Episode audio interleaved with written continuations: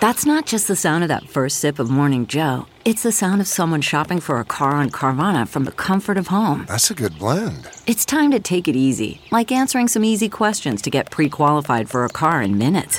Talk about starting the morning right. Just like customizing your terms so your car fits your budget. Mm-mm-mm. Visit Carvana.com or download the app to experience car shopping the way it should be convenient, comfortable. Ah. Okay, picture this. It's Friday afternoon when a thought hits you. I can spend another weekend doing the same old whatever, or I can hop into my all new Hyundai Santa Fe and hit the road. With available HTRAC, all wheel drive, and three row seating, my whole family can head deep into the wild. Conquer the weekend in the all new Hyundai Santa Fe. Visit HyundaiUSA.com or call 562 for more details. Hyundai, there's joy in every journey. Okay, picture this. It's Friday afternoon when a thought hits you. I can spend another weekend doing the same old whatever, or I can hop into my all new Hyundai Santa Fe and hit the road. With available HTRAC, all wheel drive, and three row seating, my whole family can head deep into the wild. Conquer the weekend in the all new Hyundai Santa Fe. Visit HyundaiUSA.com or call 562 for more details. Hyundai, there's joy in every journey.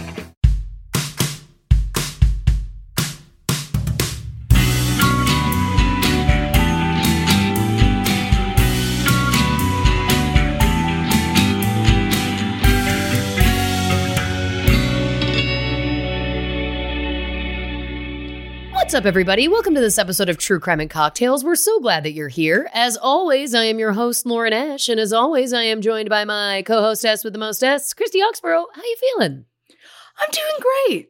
I'm feeling on the edge, but like, I think mentally I'm just broken.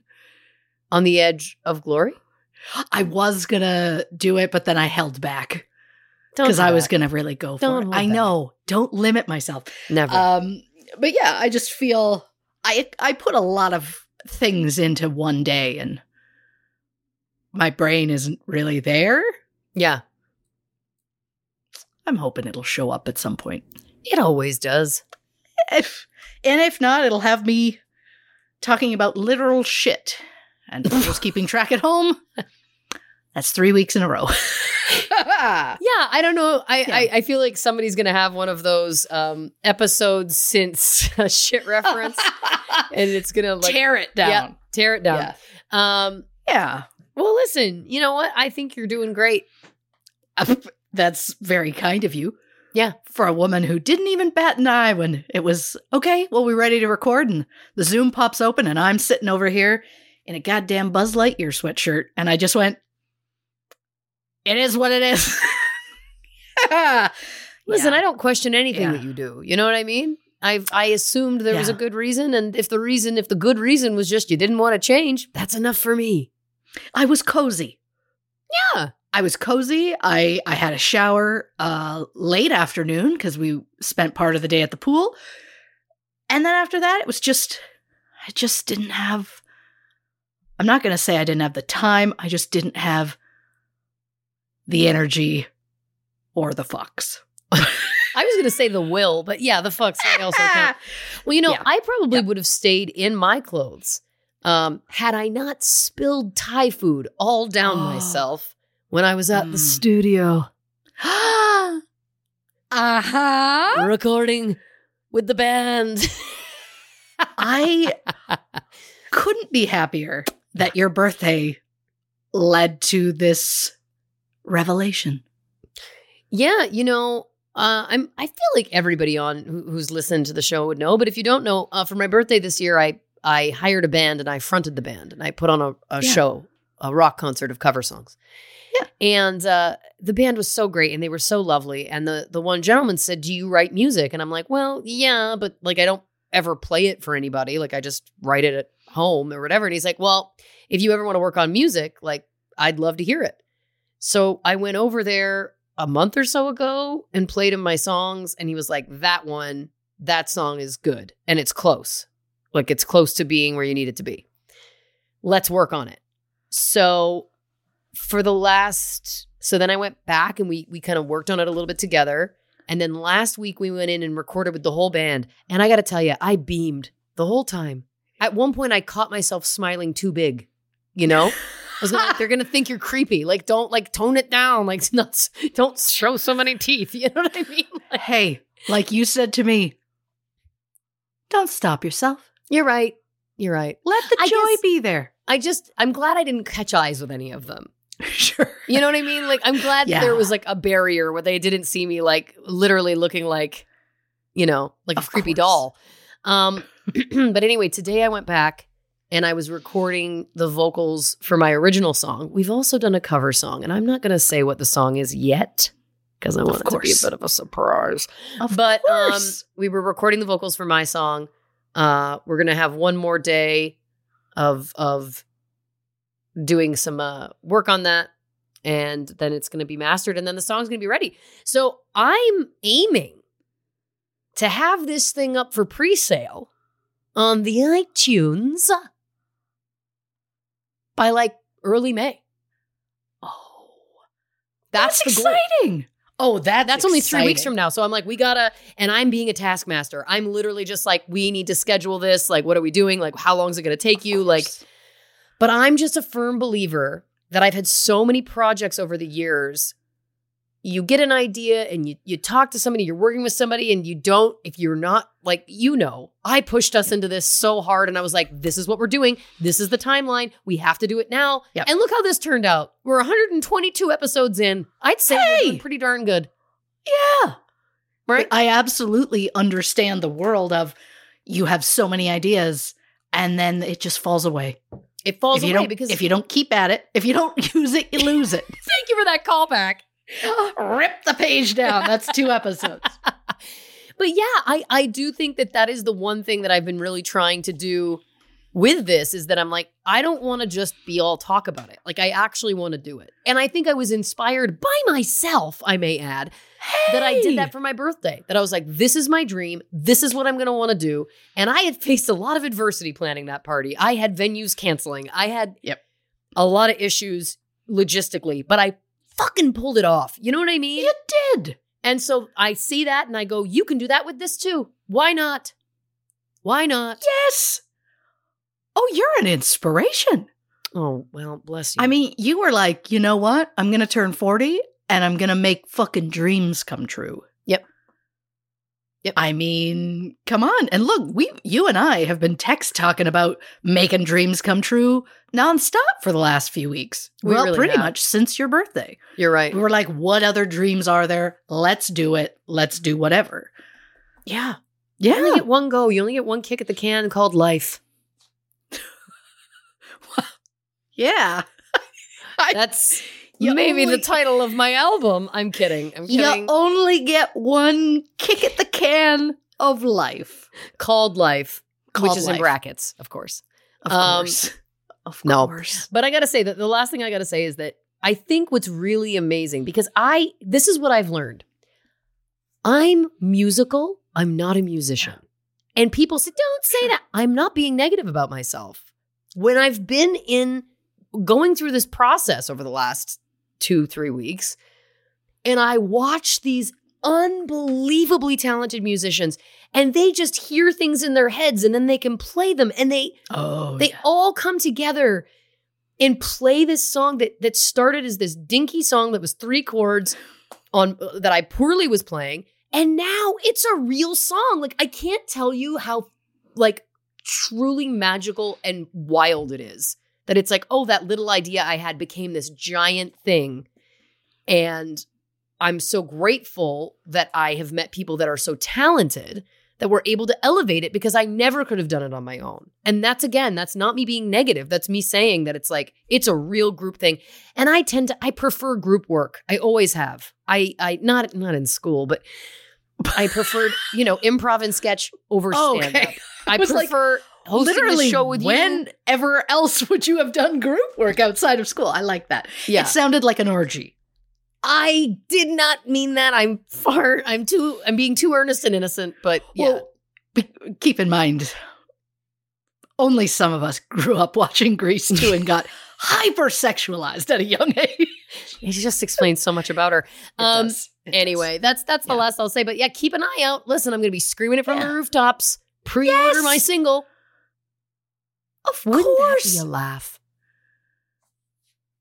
If people bought it, Why wouldn't they? because I don't think anybody buys music anymore. But what I'm saying is, it's like a dollar twenty nine.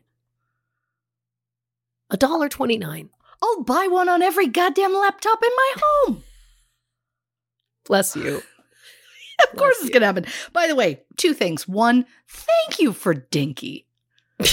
I liked I did not expect that word to come out and it made me laugh and really filled my heart with joy. And two, you made a comment. I was so taken aback by dinky that I did not write down exactly the quote. Um but the comment about like who would have guessed that you had this idea and that you could take it so far. You said it yourself, Lady Jane. You are the one that was like, we should do a podcast. And here we are, 122 episodes later. You're right. And I will say that that was only because I forced it so hard. You were very excited. Yeah. Very excited. And I Yeah. went, oh, no one's going to want to hear me talk. And now they'd prefer you to me. So oh, I, I don't think I'd say that. I, uh, I, I really, I feel like I've really taken a turn, uh, in the last month mentally. Like I feel like I'm on another planet. so do I. I mean, again, I've the collections I've started this year alone She has a new one, dear listeners. in the last week. Yeah. Yeah. But that's the joke. I haven't even told them about the one I got obsessed with before that. There have been so many Yeah. that I just I don't have time to bring up every single one. Yeah. It's a problem. But I have reverted back in your keeping with dreams. I mean, this isn't really much of a dream. Uh but uh nostalgia Yeah. has hit me and I'm like, what did teenage and young Christy like to do? And one of her favorite things in the world was looking through my hockey cards. My very first set, the 1990-91 Pro set. Fuck, I, I so the other day I bust out that binder and I went through those pages and I touched those cards so gingerly, very creepily. Ever so Uh, coolly. I, of course, thank you for that. Uh, didn't, of course, not even close to the whole set. I have ordered large chunks of these cards uh, on eBay to try and fill in the set. So my living room is full of binders. Um, and my my husband got so into me looking at these cards that he went and got his from his youth. And we went through them, and I went on eBay and finished off one of the sets because there was only six cards missing from that set. So I got very excited. And I'm now trying, I've decided I'm going to try and finish all of those sets. I have about six different sets, some from early 90s, and then when I got back into it in the early 2000s. And and and then I may have ordered um some 2021 2022 cards because they're cheaper than the current ones. It should Um, also be noted that Christy was going through this in real time with me, like using text messages and voice notes. So Yep. I was kind of Yep. hearing all of this happen. And um, you know, she's sending me these voice notes or whatever. And then the voice notes kind of go from like, you know, I was thinking about this. I'm I'm just gonna look and see what they have. And then like the next one, she's like, okay, there's a beginner's pack. It comes with its own binder, and there's four different kinds of blaster packs, and then blah blah blah blah blah. She's going whatever. And then I, by the end of like ten minutes, I I finally texted her back and I said, you know, a half an hour ago, you didn't even know what a blaster pack was. Or blaster box. I don't know if I'm using Yep. the right expression, but It is box, but yes, So sorry. it. Yeah. excuse moi, of course. But that's what I Yeah. really loved was I liked Mhm. getting to just experience it in real time, like what, Yeah. like, as the How fast it goes. went. Yeah, yeah. yeah, because it was Yeah, it about was- I would say from idea to the the first order click being made, it was about twenty three minutes, I think, in total. Yes. Oh, it was it was bad. Uh only because I found some on sale. Because I was like, "Oh, these things are these things are a little pricey, but it's okay. I'll, I'll just let it go. And then I found a site where they were on sale, and I was like, ah, no. Well, I've purchased five blaster boxes, and I just couldn't be happier. Uh, the, uh, tracking said it was going to arrive Monday. I was very like, oh, but I want it now. Joke's on me, it arrived early. It's currently in my home. I have plotted out my afternoon for tomorrow. I have to get stuff done in the morning. And then that afternoon, I'm going to open those cards. I'm going to see so many players I don't know because I've gotten out of watching hockey because I haven't had time. But look, us going to a hockey game in that California trip uh, reminded me of my love of the sport. And now I'm back knee deep in cards. And I couldn't be happier. I have so many cards coming to my home.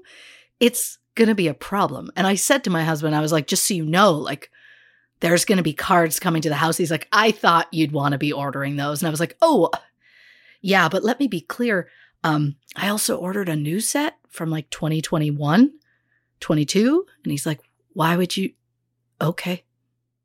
Like he just knew. He was like, don't, don't question it. Because again, it happens, boxes were on sale. it happened so fast. It did. Also, I want you to know when they came, I did open it, show it to my 18 year old. Keep in mind, he is 18 years old. I held it up and went, look! And then they just go right in. And it's this, it, ma- the front matches the package. And he was like, uh huh. Didn't I have something like that when I was little? I'm like, yes, but this is mine. Isn't that exciting? I just wanted him to get on board and be excited. But he was like, what are you doing? I'm like, I don't know. I don't You know. Honestly, it's none of his business. Well, Great the- kid, the- but mind your own joke- beeswax, Poindexter. Thank you for that so much. Uh, the thing I love is these cards. These cards used to be in like card boxes, in larger boxes, in like storage kind of a thing. And then about a decade ago, I got the itch again. Basically, in the 2020s, every 10 years, I'm itching for hockey cards. I was due. Uh, so we bust them out, and looking at them, I went through them all. I printed off a checklist online. I organized them in binders, couldn't have been happier. And then they got the binders got put in boxes that got put in storage. And now those binders are in my living room. And I've already I've already let my family know they will no longer see the inside of a box. They're too precious. So now I have to find a place in our our home uh to to display these uh these binders so that someone can be like that's a really random like early 90s early 2000s 2020s what's yeah They're too precious. Is just I I couldn't be happier. yeah. I'm nervous. That was genuine. I am nervous to open them because i know i'm going to be embarrassed that i won't know many of the players. Give me a week. Uh, next record i'll tell you my favorite cards. Oh fuck it's going to be the flyers. We all know it and Carey Price if there's a picture of him without his mask on he's very attractive I think that seamlessly leads into my next question for you, which is Yeah. what you drinking over there? the Kool-Aid, my dear friend. yep. The hockey card Kool-Aid. Uh, water, of course, as always. And then, because I heard a little rumor Oh. that they were back in town. Mike's Hard Lime is back. Oh. I went and grabbed some today, just as refreshing as ever. And if they ever leave again, Mike and I are going to have a chat. I will say Yeah. I am I'm envious of that. Those are delicious. And I will say They're also nice. I knew I had a box of high noons in my fridge and I went to grab one and then I noticed it was just the box which was empty which that was a prank I did not need. So what have I done? I've made my own high noon. How? Vodka and a tangerine LaCroix. Hey, that's innovative. Thank you. I expect nothing less from the girl in a band. you know, I'm just in a band. I sent Christy just a quick clip of the song with not the Yeah. not the proper vocals. They were just a tracking vocal, which is not, you know, not fully mixed. And I was redoing the whatever. Sure. And she said it sounded like a Paramore song. And that was the greatest compliment of my life. I Oh mean my- it. Thank you. I mean it. And then some people today, they were the next session and they heard my song and they said that I reminded them of Gwen Stefani at points. And that was an honor. Yeah. Yeah, I think that's great. Uh, I'm not going to say it here, but uh, as a reminder to you and a reminder, hopefully, to me to say it later, I've thought of another cover that Okay. I'm going to get pretty insistent on. I love that. Yeah. Yeah, Christy's been really great at um anytime I ever have an idea for like a movie or a script I'm writing, she always sends me ideas for casting, which is very helpful. uh because You know, knows casting is my main. you're so it- good it's at my it. thing. I can't believe I d- haven't pushed to try and do it for a living because I I You would live kill it. You Oh kill. my god, because I like organizing things in their right places. Yeah. Fuck, that makes sense. Well, you know what else casting is notorious for having? Hot man. Binders. Oh yeah. and hot men, but what I love is that I really thought we were going to say it at the same time. Like I really believed that you were going to say binders also. Yeah. Nope. No, I did not. Uh anyway. But that's that's shit. Binders. Yep. Oh, there's so much organizing involved. Oh, you know I like that. Yeah. But anyway, yes, Yeah. she's also been sending me ideas for covers and the one that Yeah. I recorded, we were noodling on cover song ideas sitting in the stands at the Kings game. And this was one of the songs that came up then. It is. So Again, that game changed our lives. it really did.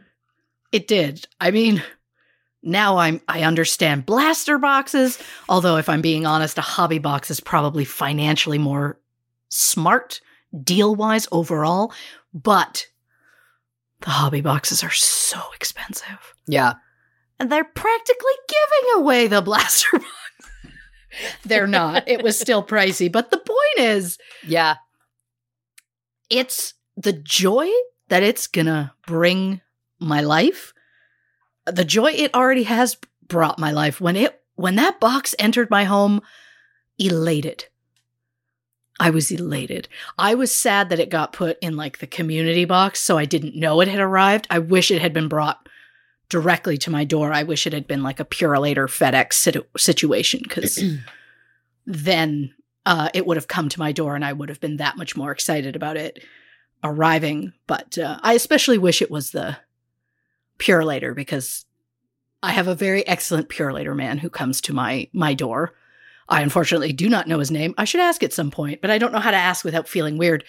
Um, the other day, delivered something to my house, and we have a rapport. He comes to my house a lot. I have a problem. I'm in severe credit card debt. That's a that's a TikTok. Uh, but uh, he dropped something off, and he was like, "Oh, haha," and like laughed at the I I because I stared at it, and I was like, "I don't know what this is," and he made a comment about the company who had sent it, and then I was like, "What did I order from there?" And I was like, "This box is huge," and I ordered something very small. And so the two of us stood on my front step while I ripped this box open to discover what I had actually ordered. And the joke is they just sent a box 20 times too big Mm. for no reason. And I he was like he was "That's there for you, All like- that's in the box? Oh, yeah. He wanted to know. He's invested. He's invested in my life now. I love this. He sees me almost daily. It's bad. That feels like the plot of the beginning of a lifetime Christmas movie. Hey, Someone's getting a lot of Christmas shopping packages delivered. Hmm? sure. Maybe there's a mystery element. Oh, you know, I would love that. Write it down. Shit. Yeah. Again, have not forgotten my dream of uh, writing a Christmas movie that actually gets made. Specifically, Hallmark. I would like it to be a Hallmark because that's the pure dream Of course. of my life. Because I would also like my Hallmark darlings to potentially be cast because I'm just going to go with what first popped in my head because that would knock my socks off. I love love to see that for your feet.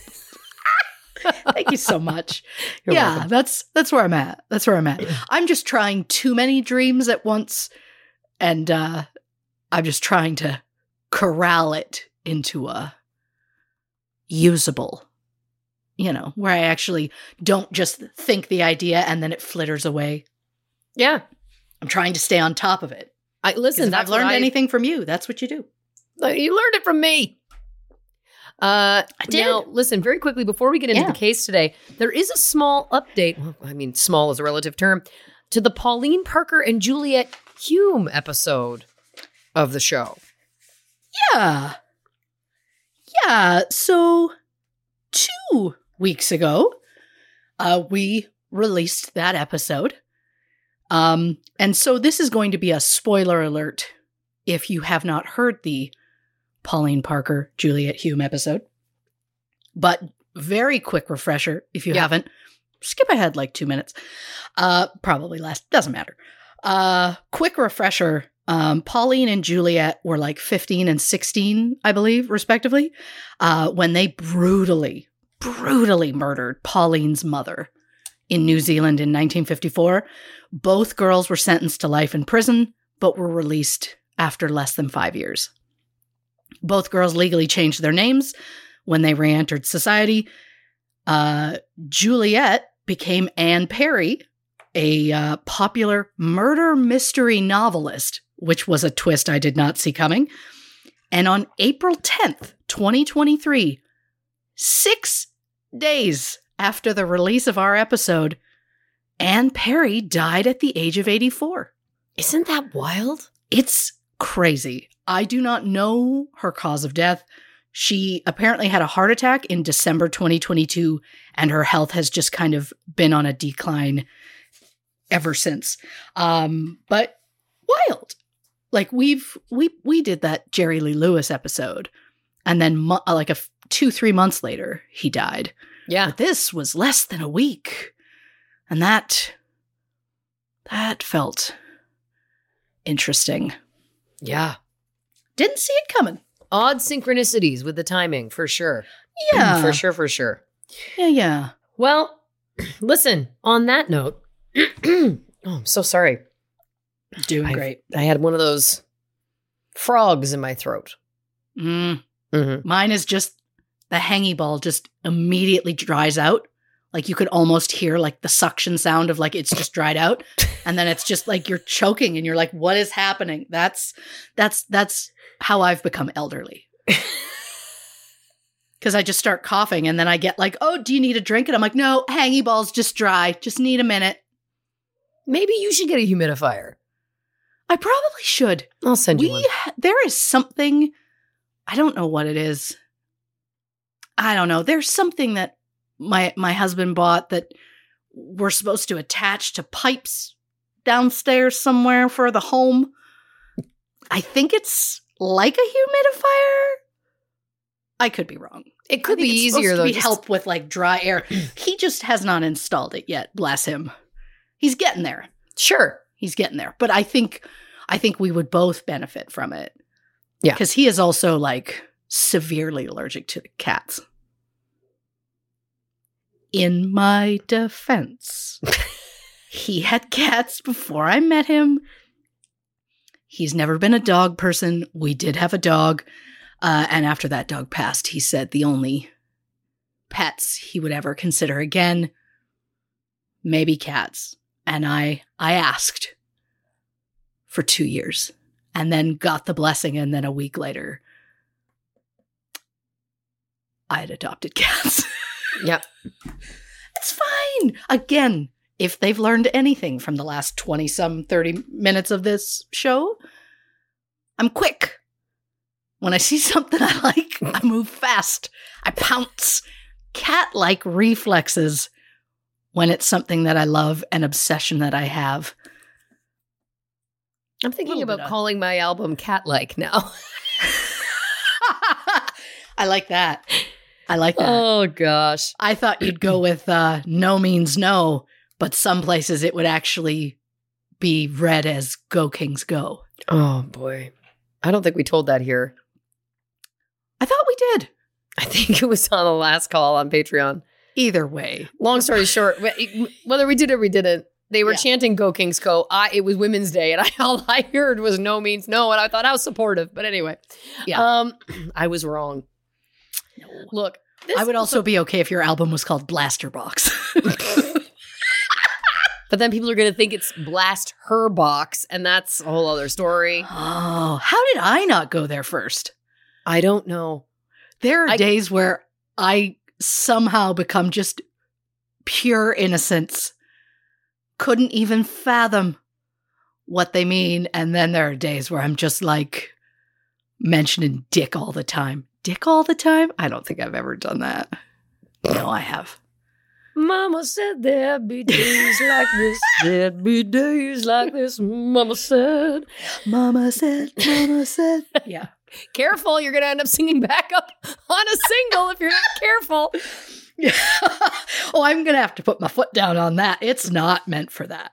Yeah, It's well, we'd for also have to fly you in because I couldn't. I couldn't have you on a different mic. It might not work, and you know. You'll also love this. I will, however, accept like a like a Harry Styles, we want to say goodnight to you, uh, at the beginning of his song, or like a an Aaliyah where she's got like a baby that giggles. Like it- yes, I will also accept being a random sound that gets that gets played. I will accept that. Where I just have to go in and go like, boo. I'll keep that in mind for the next track. I don't know if there's an opportunity on this one, but I'll always keep in mind that you're available to come in in Police Academy. a song for me if need be. Thank you so much. God. Oh, I'm unwell. Like physically, physically, fine. Uh, mentally, Fruit Loops. Like I'm lost my mind. Yeah. lost it. Oh, you're here with me, baby. We're here together. Yeah, So here we go. I'm trying one more time to get us into this case. you're doing great. Today, of course, we're talking the Mary Schlais and Anne Barber Dunlap cases. So, here's a little synopsis for us. Previously on True Crime and Cocktails, Christy announced that the subject of today's episode would be Mary Schlais. But before we get into Mary's case, Christy is going to take us through the case of Anne Barber Dunlap, a woman who was found murdered in 1995. So, not only are you getting two unsolved cold cases from Minnesota, but you're also getting the histories of not one, but three serial killers. How does it all connect? You'll have to stay tuned to find out. Yeah. Uh, I will say, Yeah. my apologies. I did mispronounce uh, her name at the end when I was like on the next episode. Uh, I had not heard the name. I took a chance. I was wrong. So my apologies. I do believe I said Schley. I also love that I could be wrong, but what I've just said doesn't matter. The point is, it is Mary Schlais. So I do apologize for my uh, mispronunciation. So, a disclaimer, as we do. This episode will contain mentions of sexual assault and physical abuse, so trigger warning for those who need it. So, while researching the case of Mary Schlais, I came across another case that I wanted to include in the episode, mainly because it also includes uh, the state of Minnesota. So before we get into the case that I mentioned last week, I'm going to start with the case of Anne Barber Dunlap. So Anne Louise Barber was born June 12th, 1964 in Minneapolis, Minnesota. In 1987, Anne married Bradley Dunlap, and in 1995, they were living with Anne's parents in Minneapolis while they were having their dream house built in Medina. On December 30th, 1995, around 9 p.m., Brad called 911 and said, quote, this is his 911 call. 911? Hi. I was hoping you could tell me the procedure of who I might call. My wife left to go shopping about seven hours ago, and I have not heard from her since, and I was expecting her back a long time ago. I don't know how they responded, uh, but Anne had apparently arrived home after brunch with friends around noon. Then Brad claims Anne left around 2:30 p.m. to go shopping at Nordstrom at the Mall of America. Brad said that Anne was supposed to meet him for dinner at 4:30 p.m., but she never showed. Police were unable to verify if Anne was seen at the mall that day. When Anne still hadn't arrived home the next morning, Brad called 911 again at 7:30 a.m. He also called the police station twice, but was told he needed to wait 48 hours to file a missing persons report. The next day, on January 1st, Brad arranged for a search party who went out at 8 a.m. and discovered Anne's 1987 maroon Toyota Celica in the Kmart parking lot on West Lake Street, which is about nine miles or 14 kilometers north of the Mall of America. Anne's keys were in the ignition, but there was no sign of her. Police had the car towed to the forensics garage where Anne's body was discovered in the trunk of the car. She had been stabbed multiple times in the head and neck, and her throat had been cut repeatedly. Anne Barber Dunlap was 31 years old at the time of her death. Uh, she was a marketing manager at Pillsbury, who, after Anne's murder, announced that they would no longer advertise their products on violent TV programs. Wow. Uh, according to the autopsy, Anne suffered a blunt force blow to the head, likely from something broad and flat. A broken blade tip from a pocket knife was found in Anne's wounds. Her estimated time of death was between 3 and 3:15 p.m. on the day she disappeared. This was determined based on Anne's stomach contents, which matched the meal that she had at brunch with her friends earlier that day. While there was a lot of blood in the trunk, there was no impact spatter, which means likely Anne was placed in the trunk after she was stabbed. There was also uh, no bloodstains inside of Anne's car and none in the parking spot where the car was found. However, police did find trace a trace of blood on the garage door at the home of Anne's parents, Don and Louise as well as three drops of blood on the garage floor. Don and Louise both claimed the blood was their own as they each cut themselves and touched the door just days prior. Brad hired a private investigator who said, quote, the mother has cut her hand in the last week and used the door. The father has cut his hand in the last week and used the door. And the brother has cut his hand and used the door. That sounds very coincidental, but one was a staple gun accident, one was a recycle bin accident, so you would expect to find some trace evidence on a door like that, but it's meaningless. And it would have been meaningless if DNA tests hadn't matched the blood to Anne Barber Dunlap. Also in the garage, police found a blood-stained fireplace log, which also came back as a match to Anne. Is the log the possible broad, flat item that was used to cause the blunt force trauma on her head? I will also add that there was no other blood found in that garage, and there was no evidence that the garage floor had been cleaned. And to that I say, was there evidence that a tarp or something was laid down? Right. And then, you know, Brad was unable to provide an alibi for his whereabouts on the afternoon his wife went missing, he claimed he was running errands from 2:30 to 4:30 and that he stopped at a tropical fish store in Plymouth, but it was closed when he got there. The owner of the store claimed the store was open until 5 p.m. that day and that he had never seen Brad there before without Anne. Meaning, it would be odd for Brad to randomly go there alone for the first time, Brad was also seen at Big Top Liquors in Plymouth around 5:30 p.m. And my question, Brad, is if you were supposed to meet your wife at 4:30 for dinner, Why were you at a liquor store 20 minutes out of town at 5:30? Great question.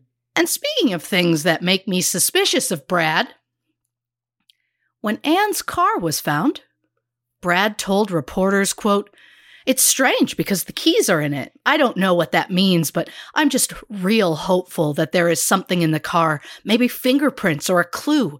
We're grasping at straws at this point. We can only hope and pray." Then he adds, "We are as happily married as people could be." We're in the process of building a home right now in Medina. It's our dream house. We're planning a family. It's interesting to me when a person goes missing and their spouse is like, "We've we're the happiest couple that's ever existed." Yeah. Cuz that usually means you weren't. Well, it also just is an odd. Nobody asked, Brad. Nobody asked, Brad. Yeah. 100%. Uh, police brought Brad in for questioning. It lasted five hours. The interview was videotaped and reviewed by the FBI, who agreed that Brad was, in fact, a viable suspect. The FBI added that the crime was committed by someone who knew Anne very well. After that, Brad refused to cooperate with police as he was just really upset that they con- that they accused him of harming his wife Mm-hmm. which is how it works, Brad. Yeah. But Brad, of course, said he had nothing to do with Anne's death, and Anne par- Anne's parents fully believed him. They have publicly supported Brad for decades, saying no man would have grieved the way that Brad did if he had killed his wife. It's called acting. Also, are they clinical psychologists by trade? Not that I can tell, no. So, Anne's dad said that Brad was, quote, more broken up than we were, if you can believe that. And to that I say, I don't. yeah. I just don't. I don't believe. I, I think maybe he was trying to say he was upset and he went a little over the top. Yeah. Uh, I also want to point out, in case I didn't mention it, but I very well may at some point, um, when uh, the FBI said it, that it was likely com- the crime was committed by someone she knew very well, it's because she had no defensive wounds. So Right. it looked like she did not put up a fight. So someone very clearly surprised her in some way. And they just assumed someone got close enough to because she knew them very well. But police said that it was Brad who told the search party to go check the Kmart parking lot. And that makes me ask why the Kmart parking lot, Brad? He originally told police Anne left to go to Nordstrom, which is located in the Mall of America. But the Kmart was located at 10 West Lake Street, nearly 9 miles or 14 kilometers away. So I ask, why would Brad suggest the Kmart parking lot as the first place for the search party to go if that's not where she was going?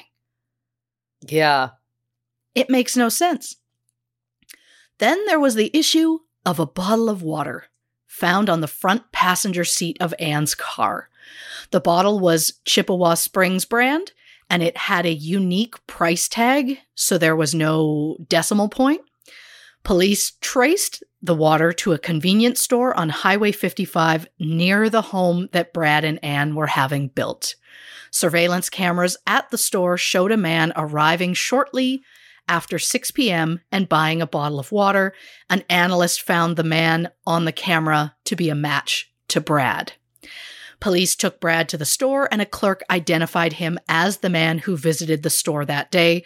However, a forensic test on the bottle detected Anne's DNA, not Brad's. But there is also no way to tell how long that bottle of water was in Anne's car. Is it possible Brad took Anne to the house that was under construction, killed her there before taking her to her parents' house, placing her in her the trunk of her own car, and then driving to the Kmart parking lot? That's possible.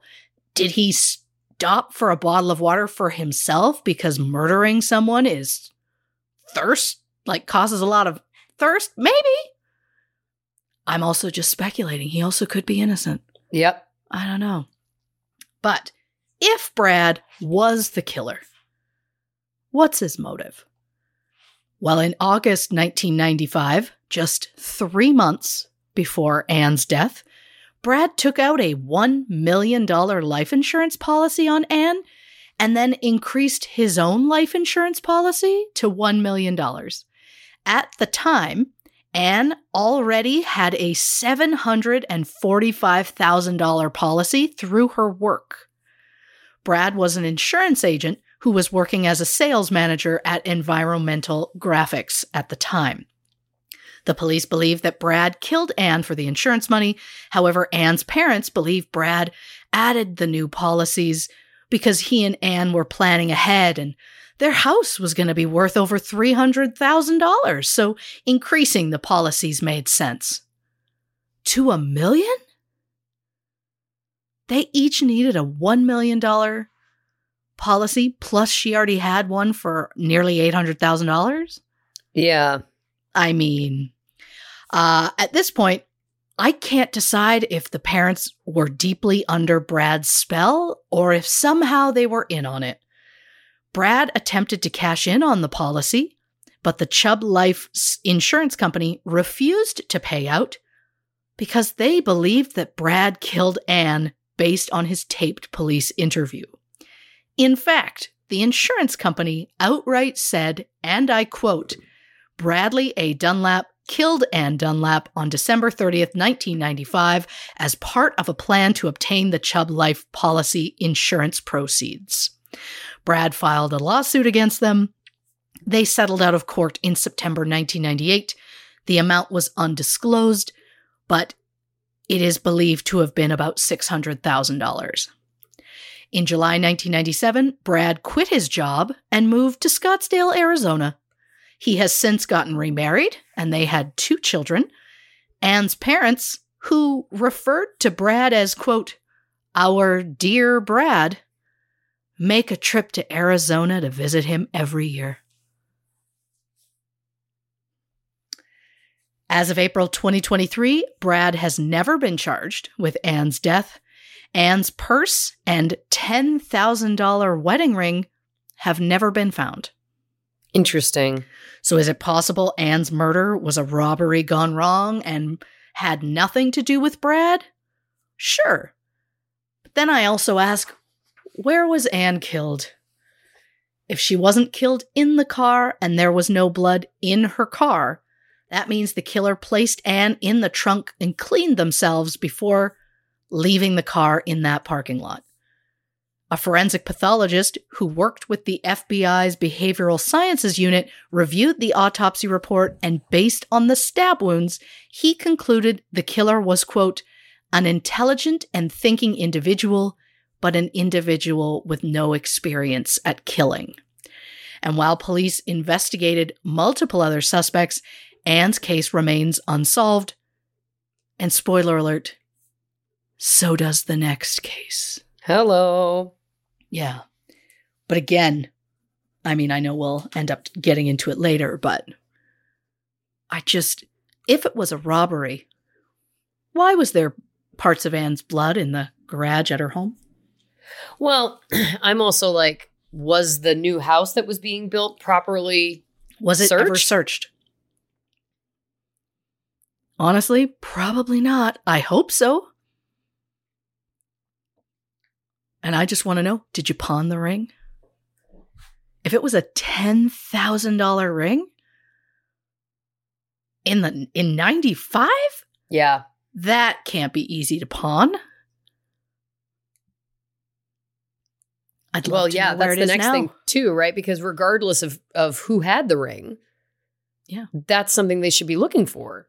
Look at pawn shops, look on eBay, look at, you know, Yeah. I mean, I know eBay was probably may not have existed then, but but those kinds of, you know, try and Yeah. fi- find the ring and then you may find the person or at least the person who had the ring. Yes. Because also, who knows? I mean, maybe the purse and the ring were ta taken just to make it look like a robbery. Yep. I mean, that's more than possible. But again, I'm sure we'll get into it later. Yes. So, Mary Kathleen Schlais was born November 4th, 1948, in Minneapolis, Minnesota, to Arnold and Louise Schlais. She was an honors graduate at the University of Minnesota, where she was working on her master's degree.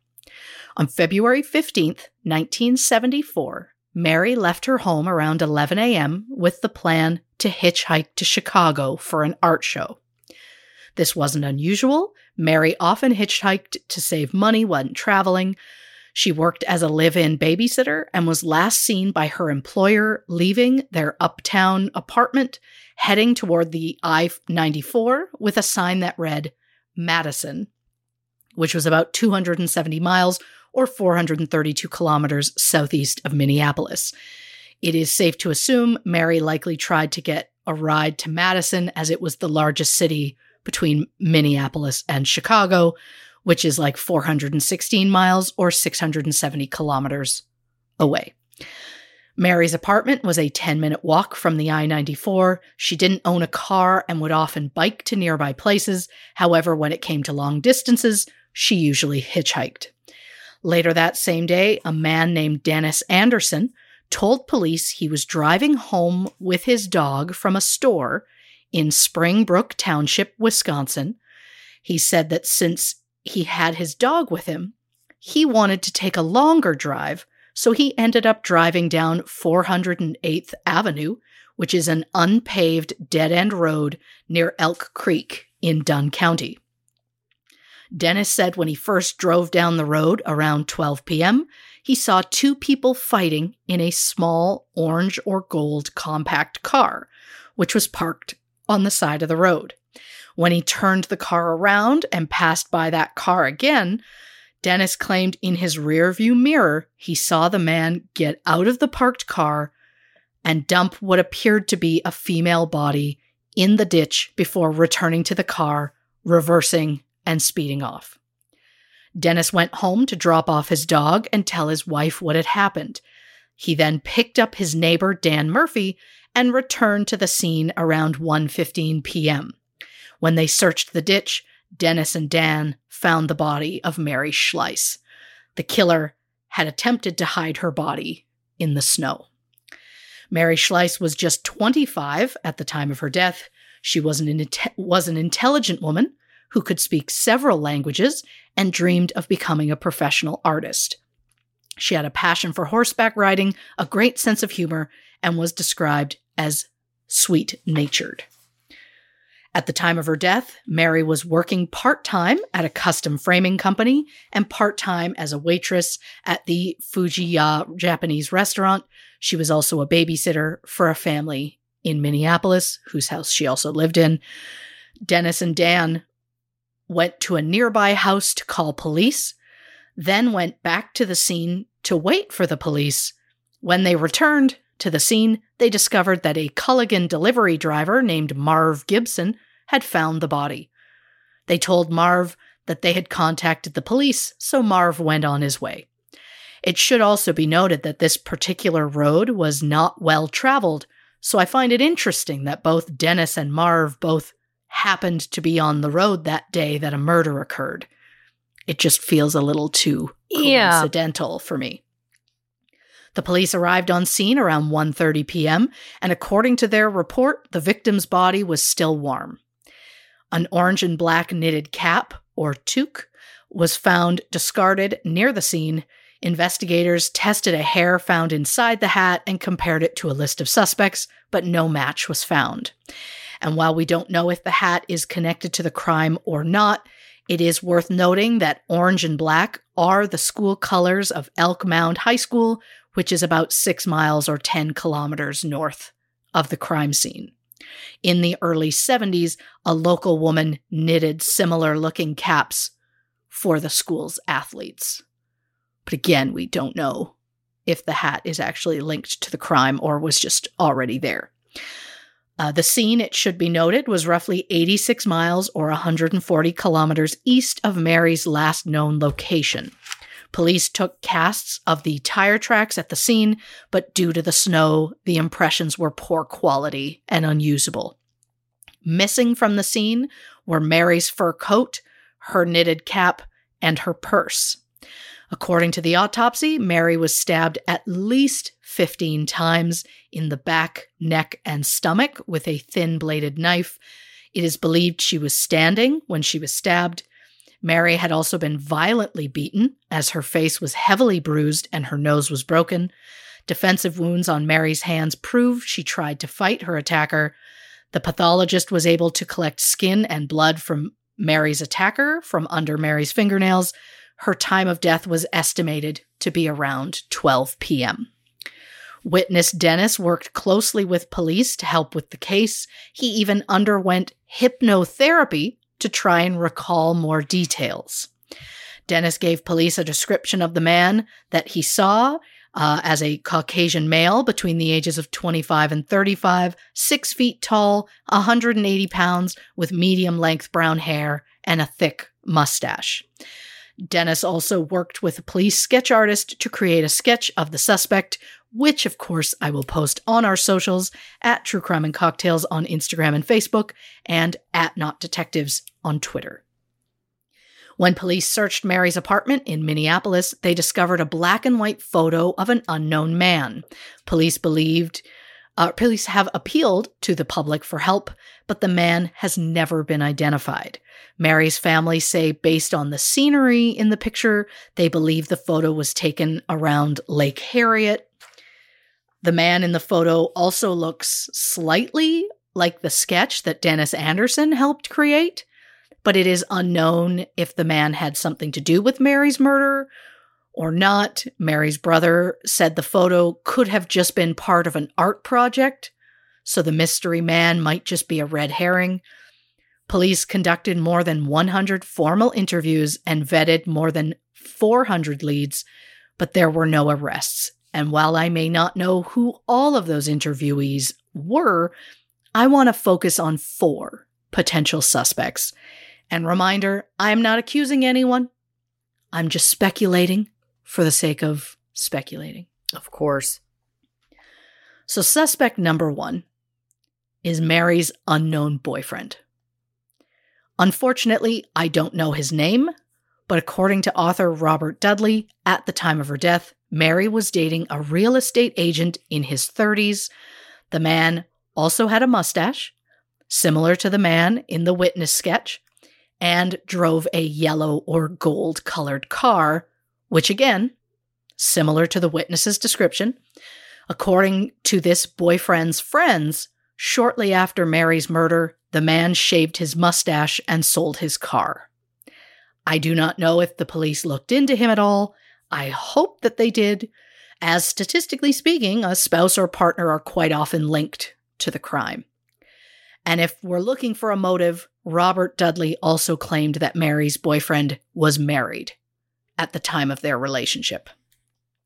Maybe Mary threatened to tell his wife, or maybe she was ending the relationship and the guy wasn't happy about it. Again, I just really hope he was deeply investigated by the police. Yeah. Suspect number two is Dennis Anderson, the witness who allegedly saw the killer dump Mary's body.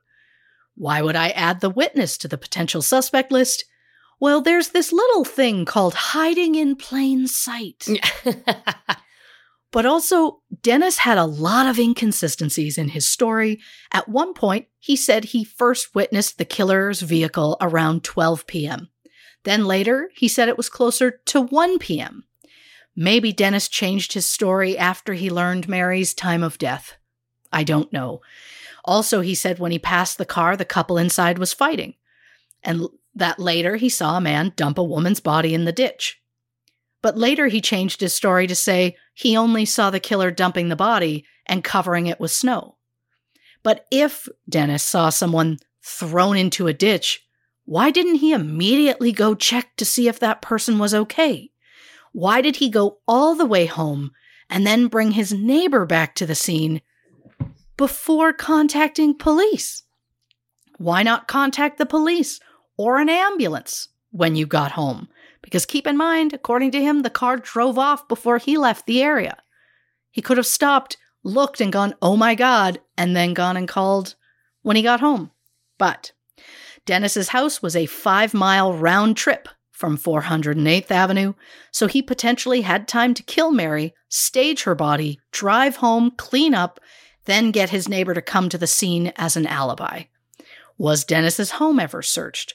Was his wife questioned to determine Dennis's state of mind when he got home? Originally, Dennis said that uh, the man dumped the body, got in the car, and drove off.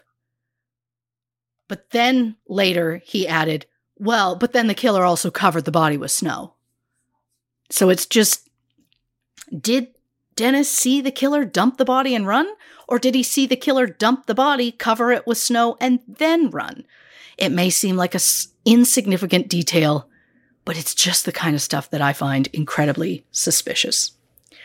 Suspicious, like the fact that Dennis just happened to be on a road the same day Marv Gibson was on it, even though the road was described by locals as hardly traveled. Assuming that Dennis wasn't the killer, what are the odds of three separate men driving that same dead end road within an hour of each other?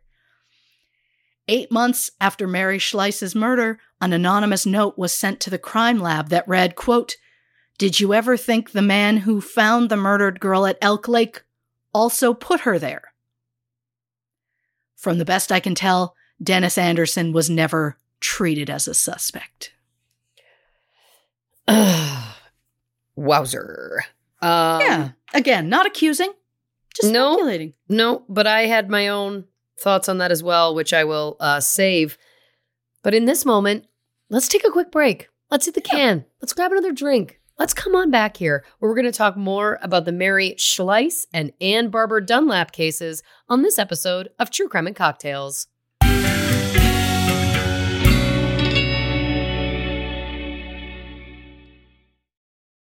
Worried about letting someone else pick out the perfect avocado for your perfect Impress Them on the Third Date guacamole?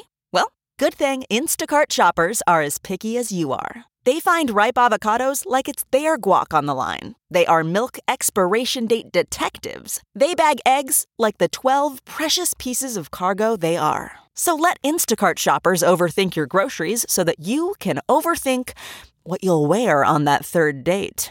Download the Instacart app today to get free delivery on your first three orders while supplies last. Minimum $10 per order. Additional terms apply.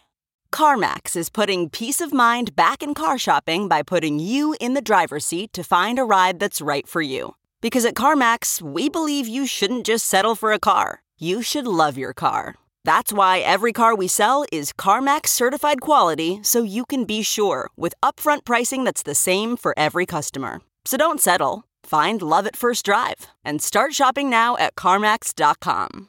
CarMax, the way car buying should be.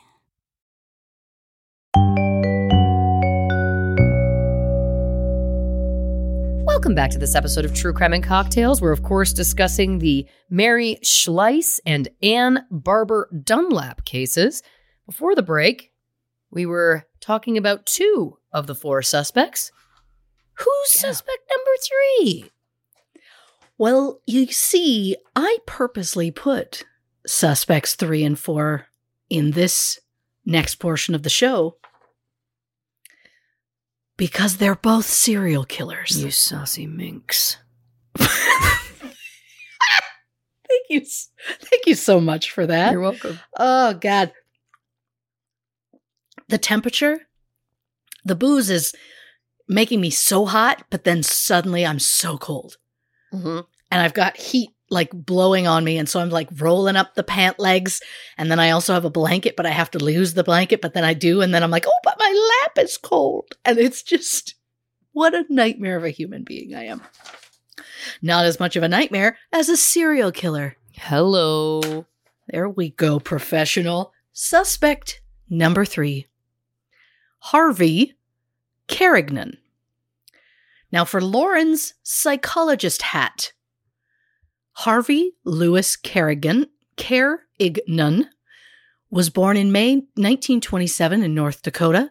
His father left when Harvey was just four years old, and he suffered physical abuse at the hands of his mother after that. Mm. Harvey had a chronic bedwetting problem, Oh. so his mother sent him to live with an aunt and uncle.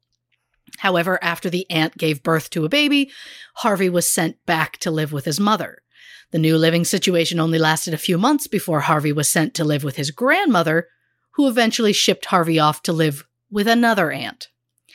At the age of 11, Harvey was sent to a reform school where he was sexually abused by some of the female staff oh. until he left at the age of 18. Harvey enlisted in the U.S. Army, and while stationed in Anchorage, Alaska, Harvey killed 58 year old Laura Showalter during an attempted rape in July 1949. Six weeks later, Harvey attempted to assault another woman, and he was arrested.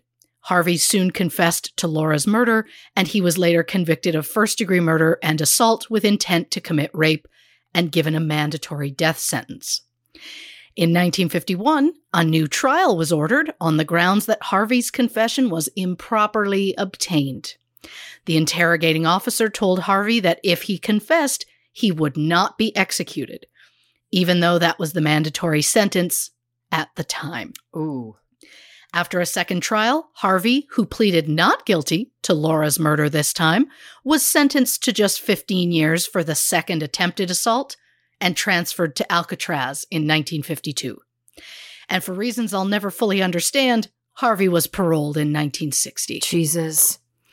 When released, Harvey moved to Minnesota to live with family, where he was arrested for burglary months later. He was then convicted of an attempted third degree burglary and sent to prison for four years. Harvey was paroled in March 1964. He moved to Seattle, Washington.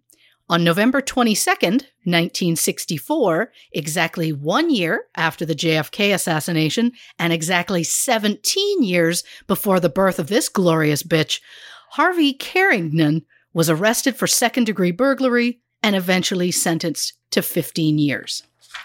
You love how I quietly called myself a glorious bitch in there? Of course.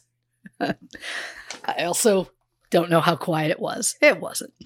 Uh, so this time in prison, Harvey earned his GED and took a few college classes. He was paroled in 1968 for good behavior. And what I love is that good behavior got a serial offender released more than 11 years early. Ah, yeah. In 1969, Harvey got married and settled in the Seattle area. The couple soon divorced, and in April 1972, Harvey married a second time. It was said that the marriage started to deteriorate after Harvey paid more attention to his 14 year old stepdaughter than he did to his own wife. Mm. The stepdaughter eventually ran away to get herself out of the situation. On October 15, 1972, 19 year old Leslie Laura Brock was found dead from blunt force trauma to the head in Washington. A witness last saw Leslie alive in Harvey's truck. However, police found no evidence linking Harvey to the crime, so he was never arrested. Soon after, Harvey posted a help wanted ad at his gas station in Seattle. On May 1st, 1973, 15 year old Kathy Sue Miller responded to the ad, and Harvey allegedly sexually assaulted Kathy and beat her to death with a hammer. Her body was found months later by two boys hiking near Everett, approximately 29 miles or 46 kilometers north of Seattle. Once again, with no evidence linking Harvey to the crime, he was not charged. Then on June 28th, 47 year old Mary Townsend was abducted from a bus stop. When Mary woke up, she was in Harvey's vehicle and he was demanding her to perform various sexual acts. Mary managed to free herself and jumped from the vehicle while it was moving. Days later, Harvey physically assaulted his wife, who filed for divorce, and Harvey moved to Minnesota. On September 9, 1973, Harvey picked up 13 year old Jerry Billings while she was hitchhiking. Harvey sexually assaulted her and repeatedly hit her with a hammer before releasing her. Yeah. In May 1974, Harvey moved in with his new girlfriend, 29 year old Eileen Hunley. In August, Eileen broke off the relationship and then the next day went missing. Her body was found five weeks later. She had been raped and suffered several blows to the head. Around the time that Eileen's body was found, Harvey picked up Gwen Burton from a Sears parking lot, sexually assaulted, and then strangled her before dumping her body in a field. Gwen managed to survive. as did Jerry Billings, uh, from what I can tell. Four days after Gwen's attack, Harvey picked up teenagers Sally Versoy and Diane Flynn and sexually and physically assaulted them both before the girls escaped. Two days later, 18 year old Catherine Schultz disappeared. Her body was found a day later in a cornfield. She had been beaten with a hammer. Harvey was arrested three days later and charged with attempted murder and aggravated sodomy. He pleaded insanity, claiming that God had ordered him to, quote, kill whores and harlots. Oh boy. hmm In 1975, Harvey was found guilty on both counts. Months later, he was also found guilty of indecent liberties, sodomy upon a child, and two counts of aggravated sodomy. He was sentenced to 60 years. Harvey was also indicted for the murders of Catherine Schultz and Eileen Hunley. Harvey pleaded guilty to the second degree murder of Catherine and was given an additional 40 year sentence. He pleaded guilty to the first degree murder of Eileen and was given a life sentence. The piece of shit who can somehow be known as, or came to be known as the wanted ad killer, died in prison in March 2023 at the age of 95. So, what does Harvey have to do with Mary Schlais? Well, Harvey was living in Minnesota at the time of Mary's death, and he had a history of picking up hitchhikers and brutally attacking them before dumping their bodies. So, it's possible. However, most of Harvey's victims were sexually assaulted, and Mary Schlais was not. So, it's possible Harvey was not involved. Uh, but I think Harvey is a genuine possibility. Or maybe the person involved in Mary's murder was Randall Woodfield, another serial killer. Again, some background to help with Lauren's diagnoses. Thank you. Randall Brent Woodfield was born December 26, 1950, in Otter Rock, Oregon. He had two older sisters. Their father was a manager at Pacific Northwest Bell, and their mother was a homemaker. From the outside, the Woodfield family seemed to be just an ordinary, happy family who were well known and well respected in their community. However, as we have learned doing this show, looks can be deceiving. Randall's father pushed him into sports. Seemingly a natural athlete, Randall played basketball, football, and ran track at Newport High School. When he was 13, Randall was caught peeping in windows. Then he was caught exposing himself to women while standing on the Yaquin, Yaquina Bay Bridge. Because of his amazing athletic ability, his high school football coaches had that incident just swept under the rug. But Randall's parents forced him to attend therapy, which I applaud them for. Yeah. However, the therapist said Randall was just having an adolescent lapse in impulse control, Oh. so the matter was dropped. It was even expunged from his record when Randall turned 18.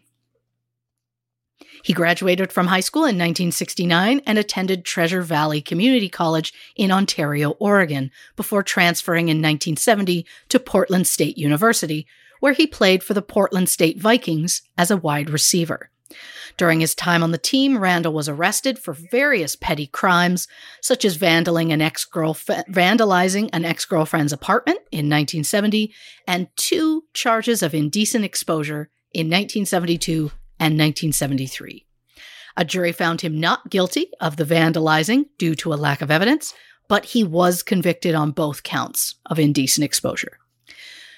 Randall was described by teammates as quiet, unassuming, and didn't quite fit in.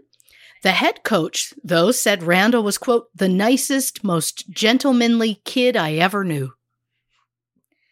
During his time at Portland State, Randall got heavily involved in the Campus Crusade for Christ, which is, quote, a community of movements helping people understand and experience a relationship with Jesus. Randall dropped out of college just three semesters shy of graduating with a bachelor's degree in physical education. He was selected by the Green Bay Packers in the 17th round of the 1974 NFL draft. Technically, he was selected 428th overall. The Packers offered Randall a one year contract for $16,000, which is equivalent to nearly 98,000 in 2023. He was also offered bonuses, such as an additional $2,000 if he caught 25 passes during the season, or 3,000 if he caught 30. Randall was excited, as this kind of money meant he could finally quit his job at Burger Chef. He signed the contract in February 1974 before immediately heading back to Portland. In June, the Packers sent Randall a first class plane ticket, along with instructions for an airport limo pickup that would take him to the team's training camp in De Pere, Wisconsin. Randall refused and instead chose to make the drive from Oregon. And I hate flying as much as the next person, but we're talking 2,011 miles or 3,236 kilometers, which feels extreme to drive that. Uh, the team bio described Randall as six feet tall, 170 pounds, and quote, cuts on a dime, has good hands, and catches well in crowd. Whereas one of his former teammates described Randall as, quote, a little strange, maybe stranger than we thought. You just had a bad feeling about the guy, like there was something underneath the mask. Randall lasted through camp and even through a series of cuts before and after a scrimmage with the Chicago Bears, but on August 19th, 1974, Randall was officially cut from the team. Randall blamed the fact that the Packers were planning to run the ball more in the season, but the truth was the team was concerned about several indecent exposure convictions, so Randall was cut before ever playing a game. After being cut from the Packers, Randall played a season with the semi professional team, the Manitowoc Uh, Chiefs while working as a press brake operator at Oshkosh Truck. During the 1974 Central States Football League Championship game, Randall caught two passes for 42 yards. Unfortunately, the Chiefs lost 14 to nothing to the Madison Mustangs. After the game, Randall was dropped from the team. No reason was mentioned publicly, but it is believed to have been due to Randall's off field activities. In 1974 and again in 1975, Randall, Randall was arrested for two counts of indecent exposure. A detective later discovered at least 10 cases of indecent exposure involving Randall across the state of Wisconsin. Randall was said to be devastated by being cut from the team, so he chose to head back to Oregon. In Portland, Randall floated around aimlessly, going through various odd jobs, constantly moving, and going through many short lived relationships. Then in early 1975, police in Portland noticed a string of attacks on women carried out by a man with a knife who is often described as handsome and athletically built. After demanding that the women perform oral sex on him, the attacker would then take the woman's wallet or purse and run. On March 5th, police set up a sting operation involving several undercover female officers. When one particular officer walked through a park, the armed attacker jumped out of a bush and demanded money. The man was soon arrested and identified as Randall Woodfield. He was arrested for robbery, and during his interview, Randall said he had some impulse control issues and sexual problems which he believed were both caused by the steroids he took while he was playing football. Interesting. Yeah, I do find, well, the thing I find interesting is just always going to blame someone else. Oh, yeah. I do find it interesting that he brought up the impulse control that he was, as though the therapist in his youth gave him the excuse he needed to continue his behavior, because it's not his fault. Yeah. He has a problem with impulse control. Yeah, exactly. Ah, so, Randall was sent to prison for a few years, but was released just in time for his 10 year high school reunion in 1979, which he did attend and spent the night bragging about his time with the Packers. I assume he didn't mention his various crimes or his real reason for being cut from the team, but his brief time with the Packers meant a lot to Randall so much so that he kept a carbon copy of the first class plane tickets the team sent him in June 1974 in his wallet, carried them around. all the time. Oh my.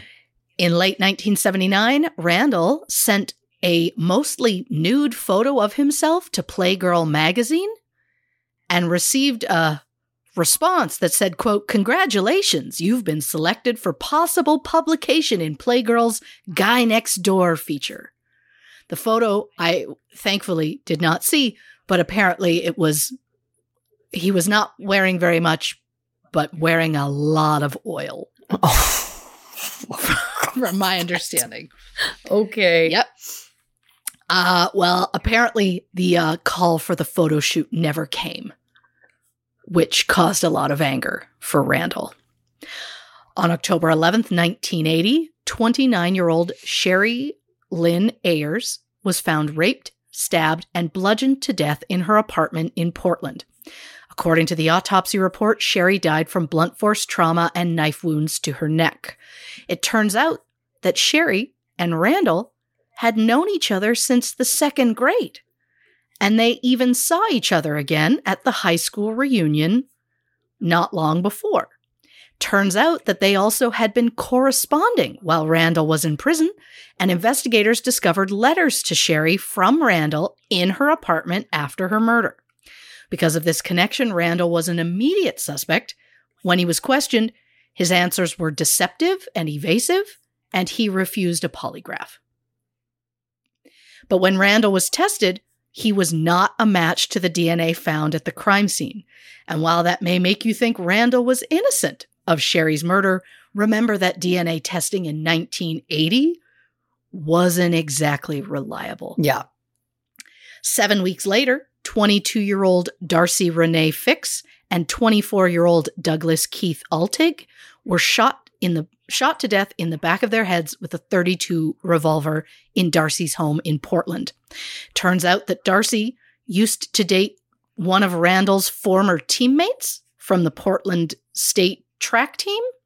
Randall was questioned again, but with no evidence linking him to the crime, Randall was released without charge. On December 9th, a man wearing a fake beard robbed a gas station in Vancouver, Washington. Four nights later, in Eugene, Oregon, the man in the fake beard robbed an ice cream parlor. Although this time he wore a band aid or piece of athletic tape across the bridge of his nose. The next day, he robbed a drive in restaurant in Albany, Oregon, before escalating to assaulting a waitress inside a restroom at a restaurant in Seattle a week later. Then on January 18th, 1981, at the end of her shift at a Trans America office building in Keizer, Oregon, 20 year old Sherry Lynn Hull was preparing to leave the building when she was accosted by a man who was later described as handsome, six feet tall, with curly brown hair and brown eyes. The man, who was wearing a strip of athletic tape across his nose, threatened Sherry with a gun. They ran into 20 year old Lisa Garcia. The man forced both women in the back room where he sexually assaulted them and shot them in the back of the head. Sherry died from her injuries, while Lisa managed to survive by pretending to be dead until the attacker left.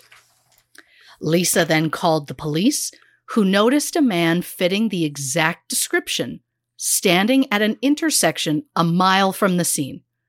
But instead of questioning that man, the officers decided it was impossible for someone to run that fast to get from that location to where they were. So they ignored the man and headed to the crime scene. Impossible for a regular person, but what about a well trained athlete? Yeah, I was just going to say. If only the police knew about an athlete who was known for sexual crimes. But I digress. yeah. After this incident, police realized they had a serial criminal on their hands, one they referred to as the I 5 bandit or the I 5 killer, as all crimes occurred within two miles or 3.2 kilometers of an I 5 exit. And to be clear, when I say the I 5 killer, I do not mean the I 5 strangler. Because, yes, not one but two men attacked people along Interstate 5, which runs nearly 1,381 miles or 2,223 kilometers from the Mexican border to British Columbia, Canada. Although these two monsters only terrorized like a 755 mile stretch between San Francisco, California, and Bellevue, Washington. The I 5 strangler was Roger Reese Kibbe, born May 21, 1939, in San Diego, California. He grew up with a physically abusive mother and bullies who would tease him for his stutter. He was often described as a loner, and in 1954, when he was just 15 years old, Roger was charged with petty theft and prowling after it was discovered he stole women's clothing from clotheslines in his neighborhood and cut them in unusual ways and then buried them. Oh boy. that it's yeah. Uh, at some point, Rogers started a career selling his own homemade furniture, and he married a woman named Harriet. Then on September 10th, 1977, 21 year old Lou Ellen Burley left her home in Walnut Creek, California, heading for a job interview. She never returned home.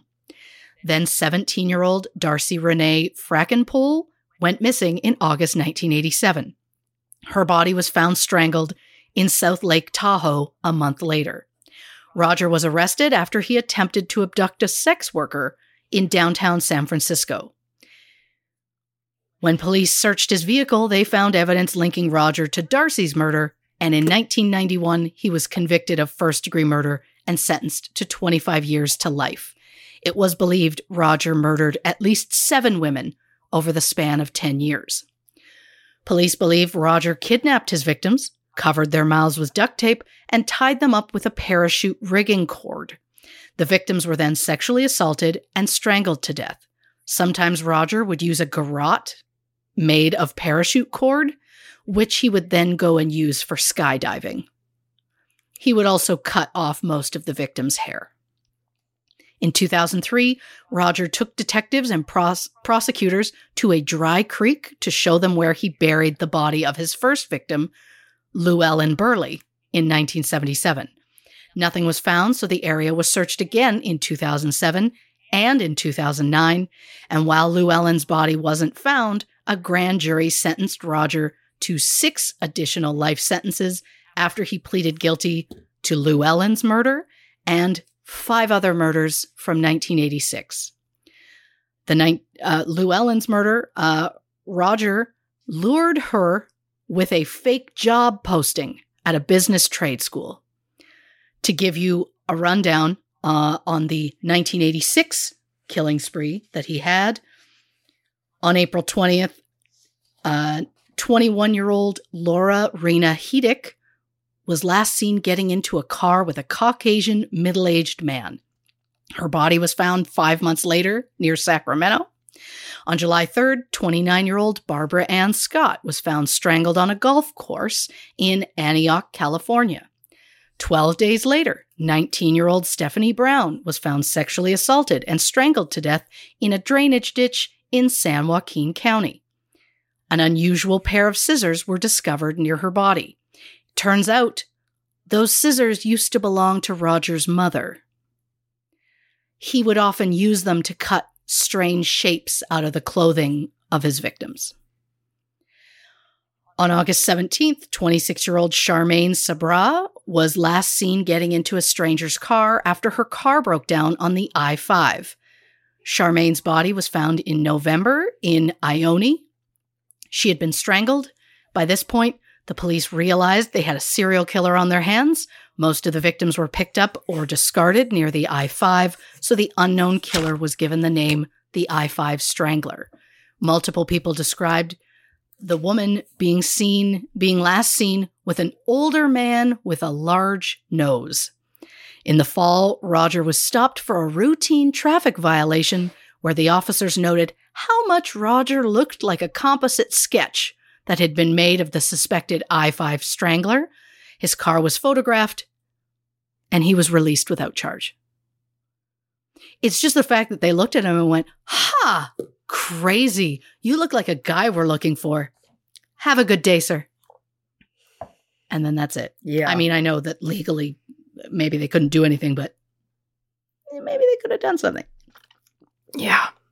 But on December 21st, 25 year old Catherine Kelly Quinones was found strangled near the Pope Creek Bridge at Lake Berryessa. In 2011, a detective returned to the dry creek and discovered a bone, which was found to be a DNA match to Lou Ellen Burley 34 years after her death. And while Roger never confessed to that crime, he was later found responsible for the June 1987 murder of 25 year old Karen Louise Finch, whose body was found in a ditch. She had been sexually assaulted and her throat had been cut. While serving time in Mule Creek Prison, 81 year old Roger was murdered by his cellmate in February 2021. 40 year old Jason Budrow was charged with first degree murder with special circumstances, meaning the prosecutors would not seek the death penalty. Roger's cause of death was manual strangulation. Jason, who was already serving a life sentence without the possibility of parole, later claimed that he murdered Roger to avenge Roger's victims. And if Roger's story isn't crazy enough, it turns out that Roger's brother was a homicide detective. No one has ever implied that his brother helped him get away with crimes, but allegedly, Roger's brother did give Roger advice on what to do when you're being investigated. Wow. Yep. Which should have been a red flag to the brother when your brother starts asking you questions like that, you know, Yeah. as a detective. but but back to the I-5 killer, aka Randall Woodfield. Throughout the month of January 1981, Randall committed 6 robberies and 6 sexual assaults, two of which included girls under the age of 10. Oof. On February 3rd, 1981, just two weeks after Sherry Hull's murder, the I 5 killer struck again, this time in the Mountain Gate, California home of 37 year old Donna Lee Eckerd. Both Donna and her 14 year old daughter, Janelle Charlotte Jarvis, were found dead, both shot multiple times in the head. Janelle had also been sexually assaulted. Earlier that same day, an 18 year old waitress was kidnapped and sexually assaulted after a robbery in Redding, 15 miles or 24 kilometers south of Mountain Gate. The next day, another young waitress was abducted and assaulted 88 miles or 142 kilometers north in Eureka, California. And that night, a motel was robbed 38 miles away in Ashland, Oregon. On February 9th, he held up a fabric store in Corvallis, Oregon, where he molested the female clerk and a customer while he was there. Three days later, he committed robberies throughout Washington, including Vancouver, Olympia, and Bellevue. Three of those robberies involved sexual assaults. On February 14th, 18 year old Julianne Reitz was fatally shot in her home in Beaverton, Oregon. And it turns out that Julie knew Randall Woodfield when he worked as a bouncer at a place called The Faucet. He also committed two robberies in Eugene on February 18th and 21st. And by February 28th, the I 5 killer investigation finally started to focus on Randall. When investigators noticed Randall made phone calls using calling cards at payphones near the crime scenes around the time of every crime. Now remember, the attack on January 18th, where Sherry Hull and Lisa Garcia were assaulted and shot uh, while they were cleaning a building, and Lisa managed to survive. Well, Lisa managed to pick Randall Woodfield out of a photo lineup, and he was arrested on March 5th. Police searched Randall's home and found the tape that matched the tape found on his victims, as well as a spent 32 caliber casing in his racquetball bag. The casing matched uh, the bullets found in the victims. Four days later, Randall was charged with Sherry's murder, Lisa's attempted murder, and two counts of sodomy. He pleaded not guilty. By March 16th, multiple counts of murder, rape, attempted kidnapping, armed robbery, sodomy, and possession of a firearm by an ex convict were added to Randall's rap sheet from the jurisdictions throughout Washington and Oregon. Randall's trial started in June. Fun fact This trial was the first murder trial for the Marion County District Attorney, Chris Van Dyke, who is the son of legendary actor and gentleman Mr. Dick Van Dyke. How about that?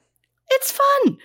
Uh, Chris described Randall Woodfield as, quote, an arrogant, cold, unemotional individual, probably the coldest, most detached defendant that he's ever seen. Randall's own defense was that, oh, this is all just a case of mistaken identity. Which didn't help the the fact there was overwhelming evidence and a witness account uh, that the prosecution had on their side. Randall took the stand where he admitted to owning a 32 caliber pistol, but said on the stand that when he learned that owning that gun was a violation of his parole, well, he took that gun and threw it in the river. So I guess thanks for admitting in court that you did have a weapon similar to the murder weapon and that you had it even though it was illegal. So I guess thanks for that, sir. But I don't know how smart Randall really was. After all, during the attacks, Randall would often try and disguise his identity by wearing like a fake beard or putting athletic tape or a band aid over the bridge of his nose. He seemed to believe that tape would make him unrecognizable in a lineup. Which makes me think maybe Randall doesn't understand how eyes work. you know, maybe I'm wrong. After deliberating for three and a half hours, on June 26, 1981, the jury convicted Randall on all accounts. He was sentenced to life in prison plus 90 years. In October, a second trial was held in Benton County, Oregon, for sodomy and weapons charges regarding Randall's attacks on two waitresses. The judge denied counsel's request for a change of venue, as well as a request to hypnotize a prosecution witness to determine whether she'd been influenced by the media coverage. Which is the first time I've ever heard of a lawyer requesting that a witness be hypnotized. yeah. Randall was found guilty, and 35 years were added to his sentence. In October 1983, while serving time at the Oregon State Penitentiary in Salem, Randall was injured by a fellow inmate. Unfortunately, he made a full recovery. Then in April 1987, Randall filed a $12 million libel suit against author Ann Rule, who had written a book about the I 5 killer. The suit was dismissed in January the next year. By 1990, Randall Woodfield was suspected in as many as 25 to 44 unsolved homicides and an estimated 60 unsolved sexual assaults. However, various district attorneys made the decision to not pursue charges against Randall, believing it would be too costly financially and in man hours for them, not to mention the toll that the trials would take on the victims and their families. And since they were confident Randall would remain behind bars for the rest of their life, they decided just to let it go. In 2012, advancements in DNA technology officially linked the deaths of Darcy, Fick, Darcy Fix, Douglas Altig, Donna Eckerd, Janelle Jarvis, and Julie Reitz to Randall Woodfield. And despite the DNA evidence, Randall has never confessed to any of his crimes However, no authorities have chosen to take the cases to trial. All seem just confident with the idea that Randall will likely die in prison. And if he tries to appeal, investigators have said they will fight any appeal hearing that he may get. The thing about Randall is many of his crimes were committed as a response to rejection. On February 3rd, 1981, Randall called one of his sisters to see if she wanted to get together for coffee. The sister admitted her husband didn't want her around Randall at all. So Randall responded by going to the home of Donna Eckerd and her daughter Janelle Jarvis and killing them both. Then on Valentine's Day, Randall decided to throw a party for himself at the Marriott Hotel in downtown Portland. And when no one showed up, Randall went to the home of Julie Reitz where he raped and murdered her.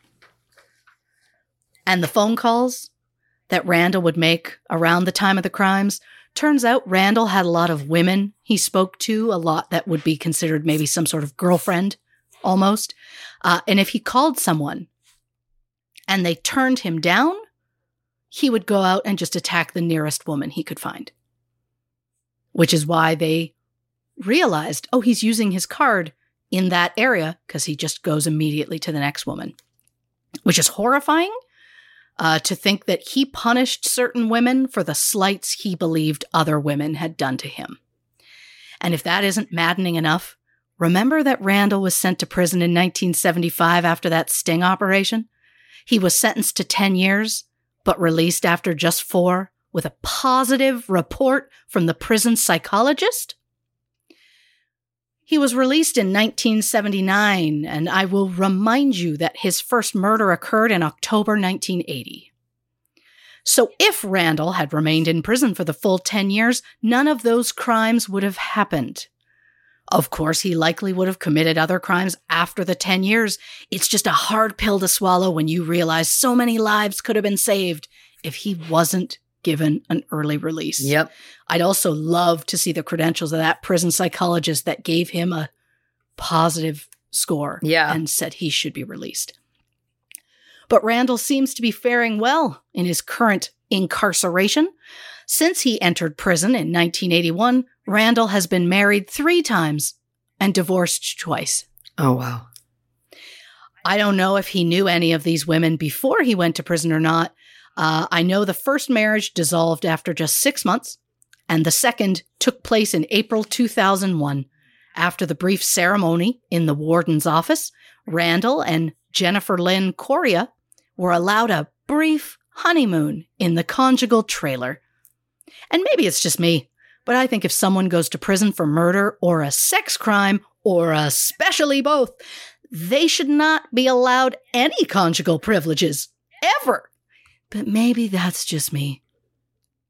At some point, Randall and Jennifer divorced, and Randall got married for a third time, although I do not know who that bride was. In 2006, Randall signed up for a MySpace account. He wrote in his profile, and I quote, I spend the remainder of my days in prison because I have committed a murder, along with many other crimes. I once tried out for the Green Bay Packers. The only reason I didn't make it is because the skills I had to offer, they didn't need at the time. I find it fascinating that he finally admits in a MySpace bio to being guilty of a crime, but yet still refuses to admit that the Packers dropped him because of other crimes that he committed Yep. and is still hard bragging about being picked up by the the great Green Bay Packers. Fuck off, Randall. I have no time for your bullshit. but she's on it today. I love it. Uh, one final thing I want to mention about Randall Woodfield, uh, because it is random. In February 2021, Stephanie Hollman from The Real Housewives of Atlanta posted a Valentine tweet about her husband Travis. The tweet read, quote, Happy Valentine's Day, Travis. I love doing life with you. You are such an amazing husband, or such a wonderful husband and father. You are the only person I have ever met who was babysat by a serial killer and made it out alive. True story. He was a he was babysat by the I five killer. Love you so much today and every day. Very clearly a grasp for attention, because I guess it worked because I had not heard of her or her husband prior to researching this episode. Uh, because no, I do not watch any Real Housewives. I know they are popular. They're just not my jam. If you love them, I love that for you. it's just not everything's for everyone. Of course. But I will also say, what a wild thing to say, um, especially when it came to a man whose crimes were usually against women. And the only man that he killed was because the man happened to be there. And he wasn't known for killing children when he was a child because he didn't start killing until later in life. So I don't think your husband was ever in harm's way. No. I don't think he was, you know. Anyhow, again, grasps for attention and you got it. You got it. I also love that now I'm like, was she Real Housewives of Atlanta? I might have got that wrong. I could, I don't know. Someone will tell me if I'm wrong. Yep. Either way, one of those Real Housewives. But I have spent a lot of time talking about Randall Woodfield. So, what does Randall Woodfield have to do with Mary Schlais? Well, the key thing to remember here is that Mary was killed February 15th, 1974, and a witness saw a man in an orange or gold colored compact car dumping Mary's body in a ditch. In February 1974, Randall went to Wisconsin to sign his contract with the Green Bay Packers. Officials from the team have said Randall arrived a day or two late. I don't know when Randall was supposed to arrive or when he officially did, but he signed that contract with them on February 20th, just five days after Mary's death. And while I can't confirm what vehicle Randall was driving at the time, he did own a 1974 Champagne Edition Volkswagen Beetle convertible, which was gold. So, is it possible the car seen by the witness was Randall's car? Is it possible that Randall was late in signing the contract because he took a slight detour and murdered Mary Schlais? I think it's more than possible.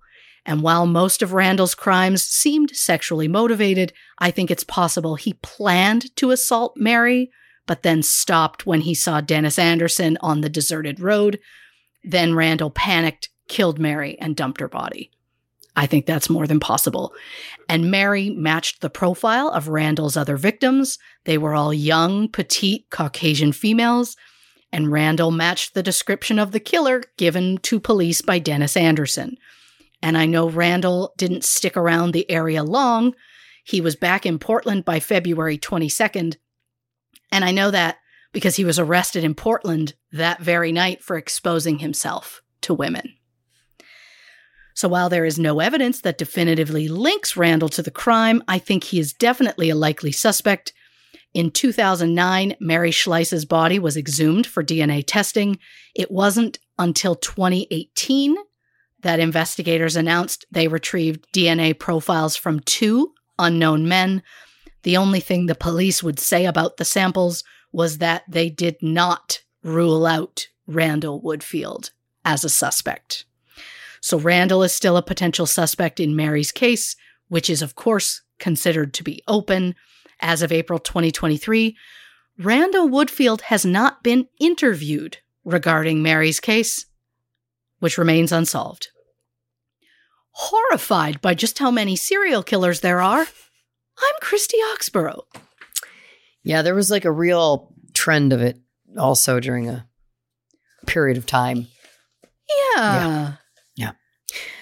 Yeah. Well, listen, let's take a quick break, cleanse the palate, have another drink, hit the can, and we're going to be right back to wrap up the Mary Schlais and Anne Barber Dunlap episode of True Crime and Cocktails.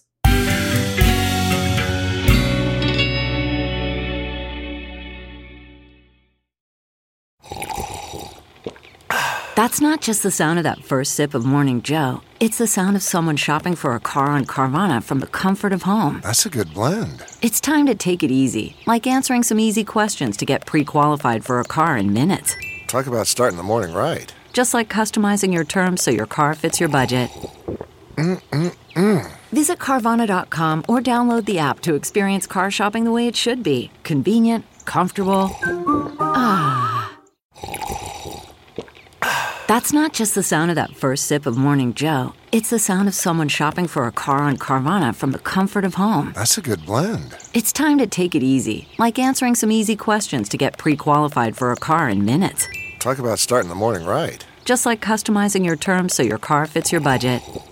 Mm-mm-mm. Visit Carvana.com or download the app to experience car shopping the way it should be convenient, comfortable.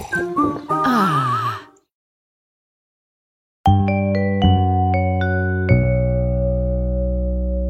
Welcome back to this episode of True Crime and Cocktails. All right. So much to get into. Um All right, this Anne Barber Dunlap Yeah. case. It's just I know this is going to sound absolutely batshit, Sure. but the whole time you did mention it at one point, and I was glad you did because I was like, are her parents in on it with him? Like, it just feels like so performative to be so into him. And that would be very twisted. And I'm not suggesting that they are. I just put it out there because I don't know. There's just something that doesn't sit right about the whole thing with me. Um, when you said Brad had no alibi, he was running errands. I wrote, like leaving your wife's car in a parking lot with her in it. Yep. I mean, I will also say my first thought was was she the only child and her parents were like, "Well, we got to cling to Brad cuz he's all we've got left." No, they did have at least one other child. interesting. Yeah. Very interesting. I mean, again, he has he has a motive. He doesn't have an alibi. We also don't know if that other house site had ever been properly checked. Correct. So I don't know. I mean, again, it's like the fact also that the insurance company outright said Brad killed her, and so that that's why they weren't paying up. I'm like, that's a bold move on an insurance company. Like, you Yeah. can't say that. That's crazy. It's There was- wild they got away with that. It's wild. Like it's in court it's it's a court document Yeah. that they were like we're not paying it because you're a murderer. I mean, bold. Wild. very bold um yeah i enjoyed the part of the of the profile the fbi profile which was that the killer was intelligent but didn't have any experience killing which i'm not saying is necessarily an incorrect profile but what i would say to that is well whoever did it did it well because they didn't get caught so Sure. they may be inexperienced but i think that's maybe that's what they meant by the intelligence comment because again i was just like it just feels odd to if that is the case and you're inexperienced to pull it off so well but again it also feels like he had so it just i mean look we're speculating we're alleging but he has the motive to kill for that insurance money the 911 call we know was odd. No alibi. The alibi he tried to give did was not corroborated. Like, I don't know. There's just a lot there. I just don't know who else it would be. It could be a random killing, but again, if we knew that she was going to Nordstrom and she was found at Kmart, I don't know. to me if it was random i again my th- i come back to why was her blood at the house she was staying at Yeah. and why was her blood found on a fireplace log Yeah. like that doesn't make sense to me I'd also like to know how much blood was on the log. same right? Because it's like Yeah. if it's just a drop, well, in a court of law, that's there's reasonable doubt. But if it was covered in it. Right? oh agreed Also, by the way, of all the things to leave laying around, a fireplace log is so easily destroyed. Put it in the fireplace. Have a fire. it's half the name put it in the fire not that we're suggesting try and get away with the crime more but it just it's wild why would you have even left it there Yeah. No, you raise a good point. And it, but you know the other thing, only other thing I wanted to say was there also felt like there was maybe something symbolic go with me on this sure that he said she was going to Nordstrom, which is not a super expensive store. There are more crazy expensive, but it's high end. It's a high end store. And she was found at a Kmart. That bumped me. I was like, is it is that showing some sort of he had a feeling about how she was living. She was living beyond her means and he was taking her down a notch. Like, you think you're Nordstrom, but you're actually Kmart. Like, I don't know. I know that I'm really going out there on oh. the psychologist hatting, but it just also felt like the only other thing of note that was like such a specific. It would seem odd that maybe there wasn't additional meaning behind it. oh you say you were maybe going out on a limb. I said out loud to myself during this, because you know she likes to write a story. Of course. They were building a house because the plan was they were going to have children. What if she was she had like been doing so well at work? What if she said to him, "I'd I'd like to put a pause on kids for now." And he was like, "Well, we're not getting any younger." And they got into an argument over it. And he hit her in the head. And then was like, "Oh my god, what do I do?" Well, I have to make this look random. So it could it may have been a didn't intentionally do it for the insurance money, but it also could have been she mentioned it and then he was like, "Well, then we're done here." Yeah. And it's like, what else am I going to do? I'm going to increase our Yeah. life insurance to a million dollars. And somehow her parents said that absolutely makes sense. Yeah. I just have so many questions. Do they interact with his children? Like, why do you still go visit him like 30 years later? It's either that they are so deep into that they were all deeply hurt, like earnestly they believe that. So they think it's important to keep him in their life. Or it's something untoward. Like there's no middle ground. That's not typical of how people treat those kinds of relationships. It's weird. Yeah.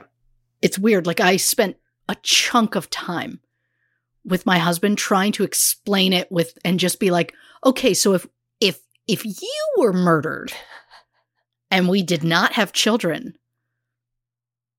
I, I'm not I'm not gonna continue a relationship with people that you are related to. Like, you know what I mean? And he's like, okay. He's like, what if you died? So he's like, so let me get this straight. If you died, and then y- your parents are visiting me, I'm like, correct. But I'm like, but in this world, we don't have kids. And he's like, why would they do that? I'm like, I know. That's all I need. Well, That's I could I see it for the first little while. I could see it for the first few years, you know, whatever. But then as the, the other person gets married and have kids, like I just feel like it would probably be a lot of people would just slowly fade. Right? I desperately want to know how the new wife feels about them. well, that's the thing. When you said that it was like they still go or they still see each other every year, at least once every year, it's like it's it- interesting. Is it like yellow jackets? I got to catch up on that. Oh yeah, I'm I'm specifically speaking season one because I'm Yeah. behind on season two already. But just that moment of like still seeing your uh, essentially your ex's family or their parents years later. Yeah. I have a lot of questions about it. Yeah. All right. Mary Schlais. Um, lots going on here. Yeah. The first thing I wrote about Dennis was why did you not call the police? Think about this for a second. Oh, I wanted to take my dog for a drive in the middle of nowhere. Already weird. I saw people dump a body. So I went home to drop off my dog, tell my wife, get my neighbor, and go back. Here's a few things. One, now I know that this was in the 70s, so we're not dealing with cell phones and whatnots, but you Right. absolutely could go to a payphone, a business. The first call is the police. A hundred percent. My next point is this Imagine you're his wife, and he comes home and says, Honey, you're not going to believe this. I just watched a woman's body get dumped in the middle of nowhere. So I'm going to get the neighbor and we're going to go back and poke it. Like, what? Even say have, poke it, but it's just like the wife call the police while you're gone. have the what? But again, I just feel like any wife would be like, "What? No. What are you thinking? We're calling the police. Whatever." It's just odd to me. It just felt like eh, I don't know. It, there's just something that's so off about that. What do you think you can bring to this situation other than contaminating a crime scene? correct. And then the fact that, you know, this other guy found her in the in the meantime. But then also it's like why did Dennis have so much of a feeling of possession over that body? Like why did he feel like it was like, no, you move on, we've come back for the body? Like that's weird from a Yep. psychologist perspective. Um the fact that he did hypnotherapy to try and help with the case, I don't know. It's just I don't know. The inconsistencies in his story, the fact that, you know, it all just feels suspicious. I don't know. That one, he doesn't sit right with me at all. Oh, I just hate the idea that he saw. I get, look, I get being freaked out because you don't know what you saw. I get being like, well, I'm not going to call the cops because what if it was nothing? I don't get why he didn't at least look before he left the area. And I certainly don't get why he was like, I'm going to get somebody to come with me, but we're going to wait till we get there and then we're going to go back to a house and call. Like, you're just wasting so much time. I think it's safe to say if anyone has an experience where they think that they viewed a body getting dumped, I think the police that they're okay to field that call. And even if it wasn't necessarily what you thought it was, it's the only way to not make people think that you're involved. If you were genuinely not involved, the first thing you do is call the police. Period Yep. if for no other reason than to exonerate yourself. But going home, dropping off the dog, telling his wife, getting his buddy to go on what feels like some sort of stand by me adventure to the bo- to see a dead body is so Yep. twisted and odd and ultimately not helpful Yep. to Mary. He also, uh, one of his comments was the reason he brought the neighbor is because he thought someone had been hurt. You call the police. You call the police. You're not the police. You're not the paramedics. You call the police. You've wasted time. All right. This unknown boyfriend is interesting. The fact that there was someone that fit the description, had the similar car. Yep. Um, the fact that he shaved the mustache, sold the car after Mary's death. The fact that he may have been married to someone else. That's all interesting. But again, to your point, it's like, well, I hope he was properly interviewed. Yep. Okay, Harvey Carignan. Um, this story is fascinating from a psychology perspective. The fact that he was the chronic bedwetter, the fact that he was shipped around, which of course is something that we definitely saw in the uh, Pauline and Juliet episode. Yep. Um, his mother was abusive, put in that boarding school where he was very tragically sexually assaulted, where he then had to stay until he was 18. He had nowhere else to go. Then he joins the army. I mean, this whole story is very tragic. And that's not me defending Yep. any of his actions, but again, really setting the stage here.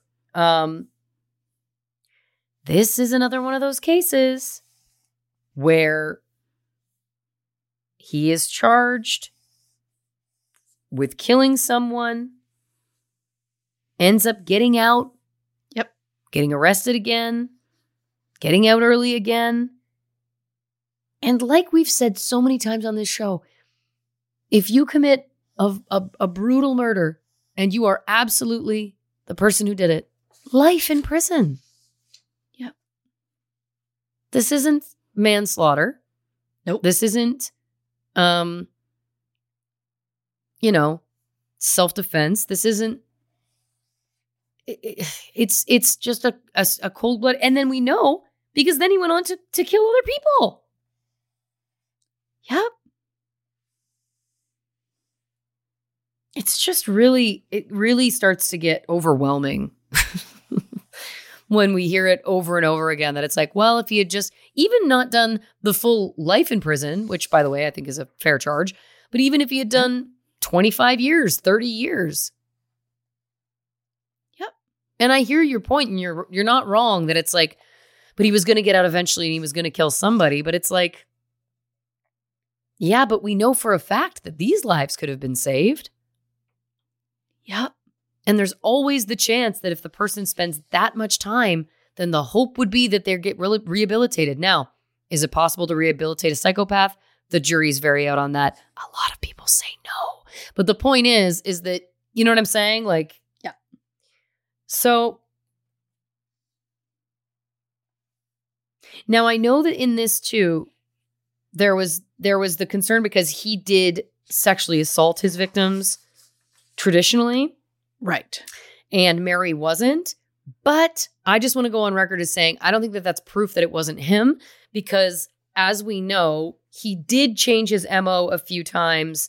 Um, and lots of killers do change their MO. There could have been a Sure. reason in the moment, like you said before, like, uh, you know, about the other gentleman, but, uh, you know, there could have been a reason in the moment, like there was a panic that was like, oh, I'm just going to do this and move on.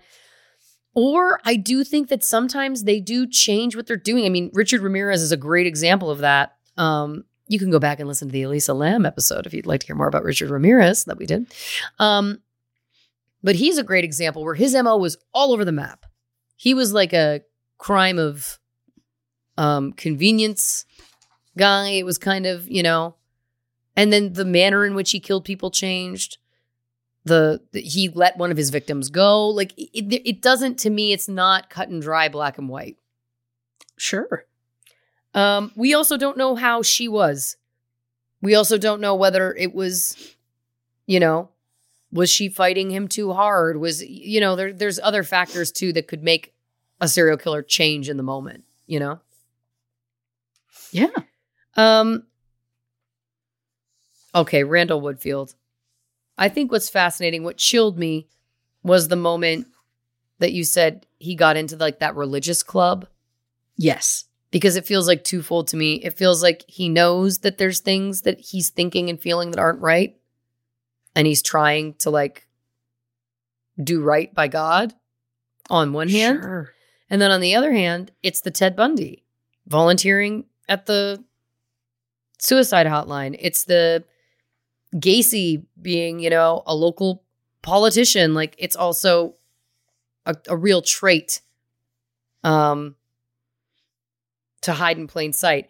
And the other thing is is that I I do feel like Randall has some kind of personality disorder just again like the fact that he also couldn't let it go about getting onto the Packers.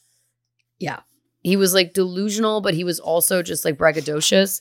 And the fact that he sent that naked photo to Playgirl, that does fit into that profile to me of someone who's like really, it, it feels almost like a narcissistic personality disorder to me. Um, I also am curious. Do you think that when men send in photos to Playgirl or sent them in at this time, do you Sure. think they just sent that letter to everyone to make them feel good? Oh, more than possible. Because I could see a magazine with women being like, thank you, no thank you. But I could see wanting to protect the like ego of men Sure. that it's like, let's send them all a letter that says we're considering them. It's non committal, but it doesn't, it's not a hard no. It lets them down lightly, Sure. right? I mean, any of our listeners sent in a letter and a photo to to Playgirl in the in the 70s or 80s, let us know. Let us know if you got a response. We don't need the photo. We don't want the photos. We don't need the story. Nope. Just uh Did you get that letter? Did you get a letter? That's all we want to know. Great question. Yep. Um, okay, this I five strangler, Roger Kibbe. I don't think I've heard anything as chilling in an episode as stealing women's underwear, cutting them into pieces, and burying them. Yeah. Oh, we're getting these these serial killers are getting darker by the minute. Um, the fact that his mother's scissors were found with one of the victims, chilling Mm-hmm. chilling. There's obviously a lot happening um, in that home as a child. Not a defense, just a fact. Um, wild too that his cellmate killed him. That is really something. Also, that there's a Dick Van Dyke connection in here. Who knew? I like it. His son. Yeah. The other detail that I have to hit on that also fits into like this profile I'm trying to build on Randall is the fact that he would put the band aid or athletic tape over the bridge of his nose as though that Yeah. made him unrecognizable. That's delusional. Yeah. I mean, for me, part of it is did he do it because that was like a thing he did during football and that like amped him up? Maybe. Like, it's just the idea that it's like, if I put this over my nose, they'll never know who I am. It's like, stop it. Well, but the other thing with that too is like, yeah, but I, I think that a man with a piece of black tape on his nose is actually probably going to get a lot more attention out in public. Like, Yeah. you're kind of drawing more attention to yourself, which then kind of feeds into the narcissist's belief that they're smarter than everybody and they can get away with anything. Because that's irrational, Oh, yeah. you know? 100%. Um, now, the last thing I wanted to touch on very quickly, and I think you're really going to love this. I can't wait. You were talking about his conjugal visits. And then I thought, do female inmates get conjugal visits? What's a conjugal visit look like nowadays? oh, So, so I did a quick Google. oh, God. And I guess conjugal visits in some states, they're only available in four states. This article No kidding. yeah, this article, I'm not sure when this was written. I will try and see. Um, and I have not cross referenced. Obviously, I did a quick Google in the break, so bear with me here. But um, it was, you know, they also have phased out apparently the term conjugal visits, and now they use terms like family reunion program or extended family visits. Oftentimes, it's that it has to be a spouse and children, that it's not for intercourse, that Sure. it's just that you get this kind of um, chunk of time, right? Sure. Apparently, they think it encourages good behavior, it gives them a better chance of success when they reenter society. Okay, great. Um, there's a designated area like a trailer or a small cabin, those kinds of things. Wonderful. So, yes, this says as recently as 1995, 17 states had these programs, but today only four states have them California, New York, Connecticut, and Washington. Um, Some believe that it's because there's like public opinion that prisoners shouldn't be allowed luxuries. But this is what I found interesting. Now, again, I want to make, make it clear I have not fact checked this, but it says that the system began with an extremely racist premise. The very first person, sorry, the very first prison to allow conjugal visits was Parchman Farm, which is now known as Mississippi State Penitentiary. It began as a labor prison camp for black men in Mississippi. Prison authorities reportedly believed that if black men were allowed to have sexual intercourse, they would be more productive at the Wow. work camp. Yeah. Oh. So every weekend, women would be driven in by the busload to fraternize with the prisoners. Over the years, the program was modified to incorporate families and cabins were built. Mississippi is one of the states that eventually did end these visits. Isn't that fascinating? The idea that women were bussed in, Isn't that gross? horrifying. Horrifying. Also, so racist to be like, well, we have to make sure these guys have sex so that they'll work harder. I mean, it's all fucking awful. yeah, look, it it never gets better. And look, did I get an answer to my question? No, I don't know if female inmates are allowed them. I think now that in these states they're trying to form them as like family visits, that suggests to me that they probably do in the same way that male inmates do.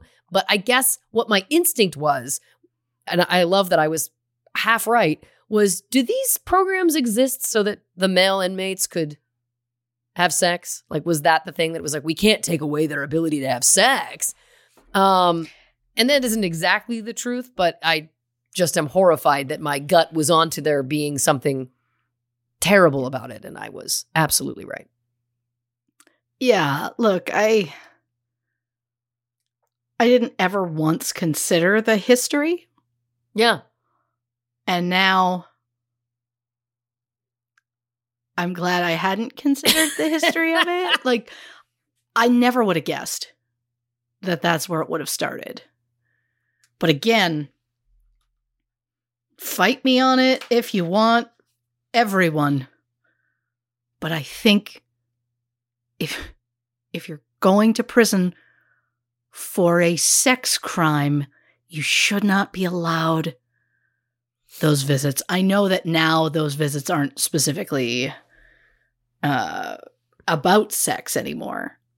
Well, So then of- maybe I'll change my mind about that. part of what I also read was that these are typically in medium or low um, security situations where Sure. it's it's not like a maximum security prison is allowing this. They wouldn't allow that. However, it, I did read in one of these articles that there was one state that was allowing um, people who were convicted of sex crimes, and that feels, yeah. Where is this? This this this says usually only allowed in medium security or lower prisons, but are now allowed for prisoners convicted of sexual assaults. Now, again, the rules are different state to state. Sure. Uh, California and New York, for example, allow same sex conjugal visits. Wonderful. Hey. Um, but yeah, you know, it doesn't feel great. No. Um I also I mean I'm a believer in if you genuinely murder someone you shouldn't be allowed to get married. In oh, prison. interesting. When you get out of prison, sure, great. But my hope is if you murder someone, you don't. My hope is if you genuinely murder the person and you're not there uh, because you were innocent and got caught up in something or whatever. Like, if you genuinely murder someone, multiple people, you shouldn't be allowed to get married. Have a little time in the warden's office to say I do and then out in a trailer. Stop it. He shouldn't get privileges of any kind. Not especially when it's that using this as a specific example. Yeah, vi- string of violent crimes. Yeah. Um, newly imprisoned. Like it's not like someone had been in serving a life sentence, has been in there for 15 to 20 years, has been on good behavior that whole time, then is like, I'd like to get married. I don't know. Maybe then it's like but but you're I agree with you that it, it does feel like it's like, wow, there was a lot happening really early on. Really early on. Yeah. Yeah. Yeah. Wow. Well, listen, this took a wild, wild journey. I couldn't be happier about it. It did. It took a it took a lot of ways, but you know my favorite thing that I've learned about this and people are going to be like, "Christy, where you been? Where the hell you been?" It's that uh Dick Van Dyke um had a son named Barry who was also an actor. And of course he was. Look at that fucking face. That's my favorite thing I learned this week. Damn. Damn, Barry Van Dyke. I see you. I mean, that's obviously an old photo, but Blanche is in. On that note, we thank you so much for coming with us on this wild ride, dear listeners. It's always a true pleasure for us, and we're glad that you're here along for the ride. If you haven't already, give us a follow on Facebook, Instagram, and YouTube at True Crime and Cocktails, on Twitter at Not Detectives. If you'd like some more bonus content, head over to patreon.com slash True Crime and Cocktails, where we order a, uh, offer a subscription-based service where you can get four extra episodes a month. Um, you can do a live monthly Q&A. There's all sorts of things, so check that out if you're interested. And of course, the only place for official True Crime and Cocktails merch is of course truecrewmerch.com. So check that out as well if you're interested. Christy, do you want to tell the people about next week's episode? On the next True Crime and Cocktails, Missing Wisconsin. Oh, we're doing it. We're doing another missing episode. Those ones are fabulous, but they're all fabulous when Christy Oxborough's research- researching. So get out of town, Ash. Um, Christy, do you want to say goodnight to the people? Good night, Dick Van Dyke. Good night, Dick Van Dyke.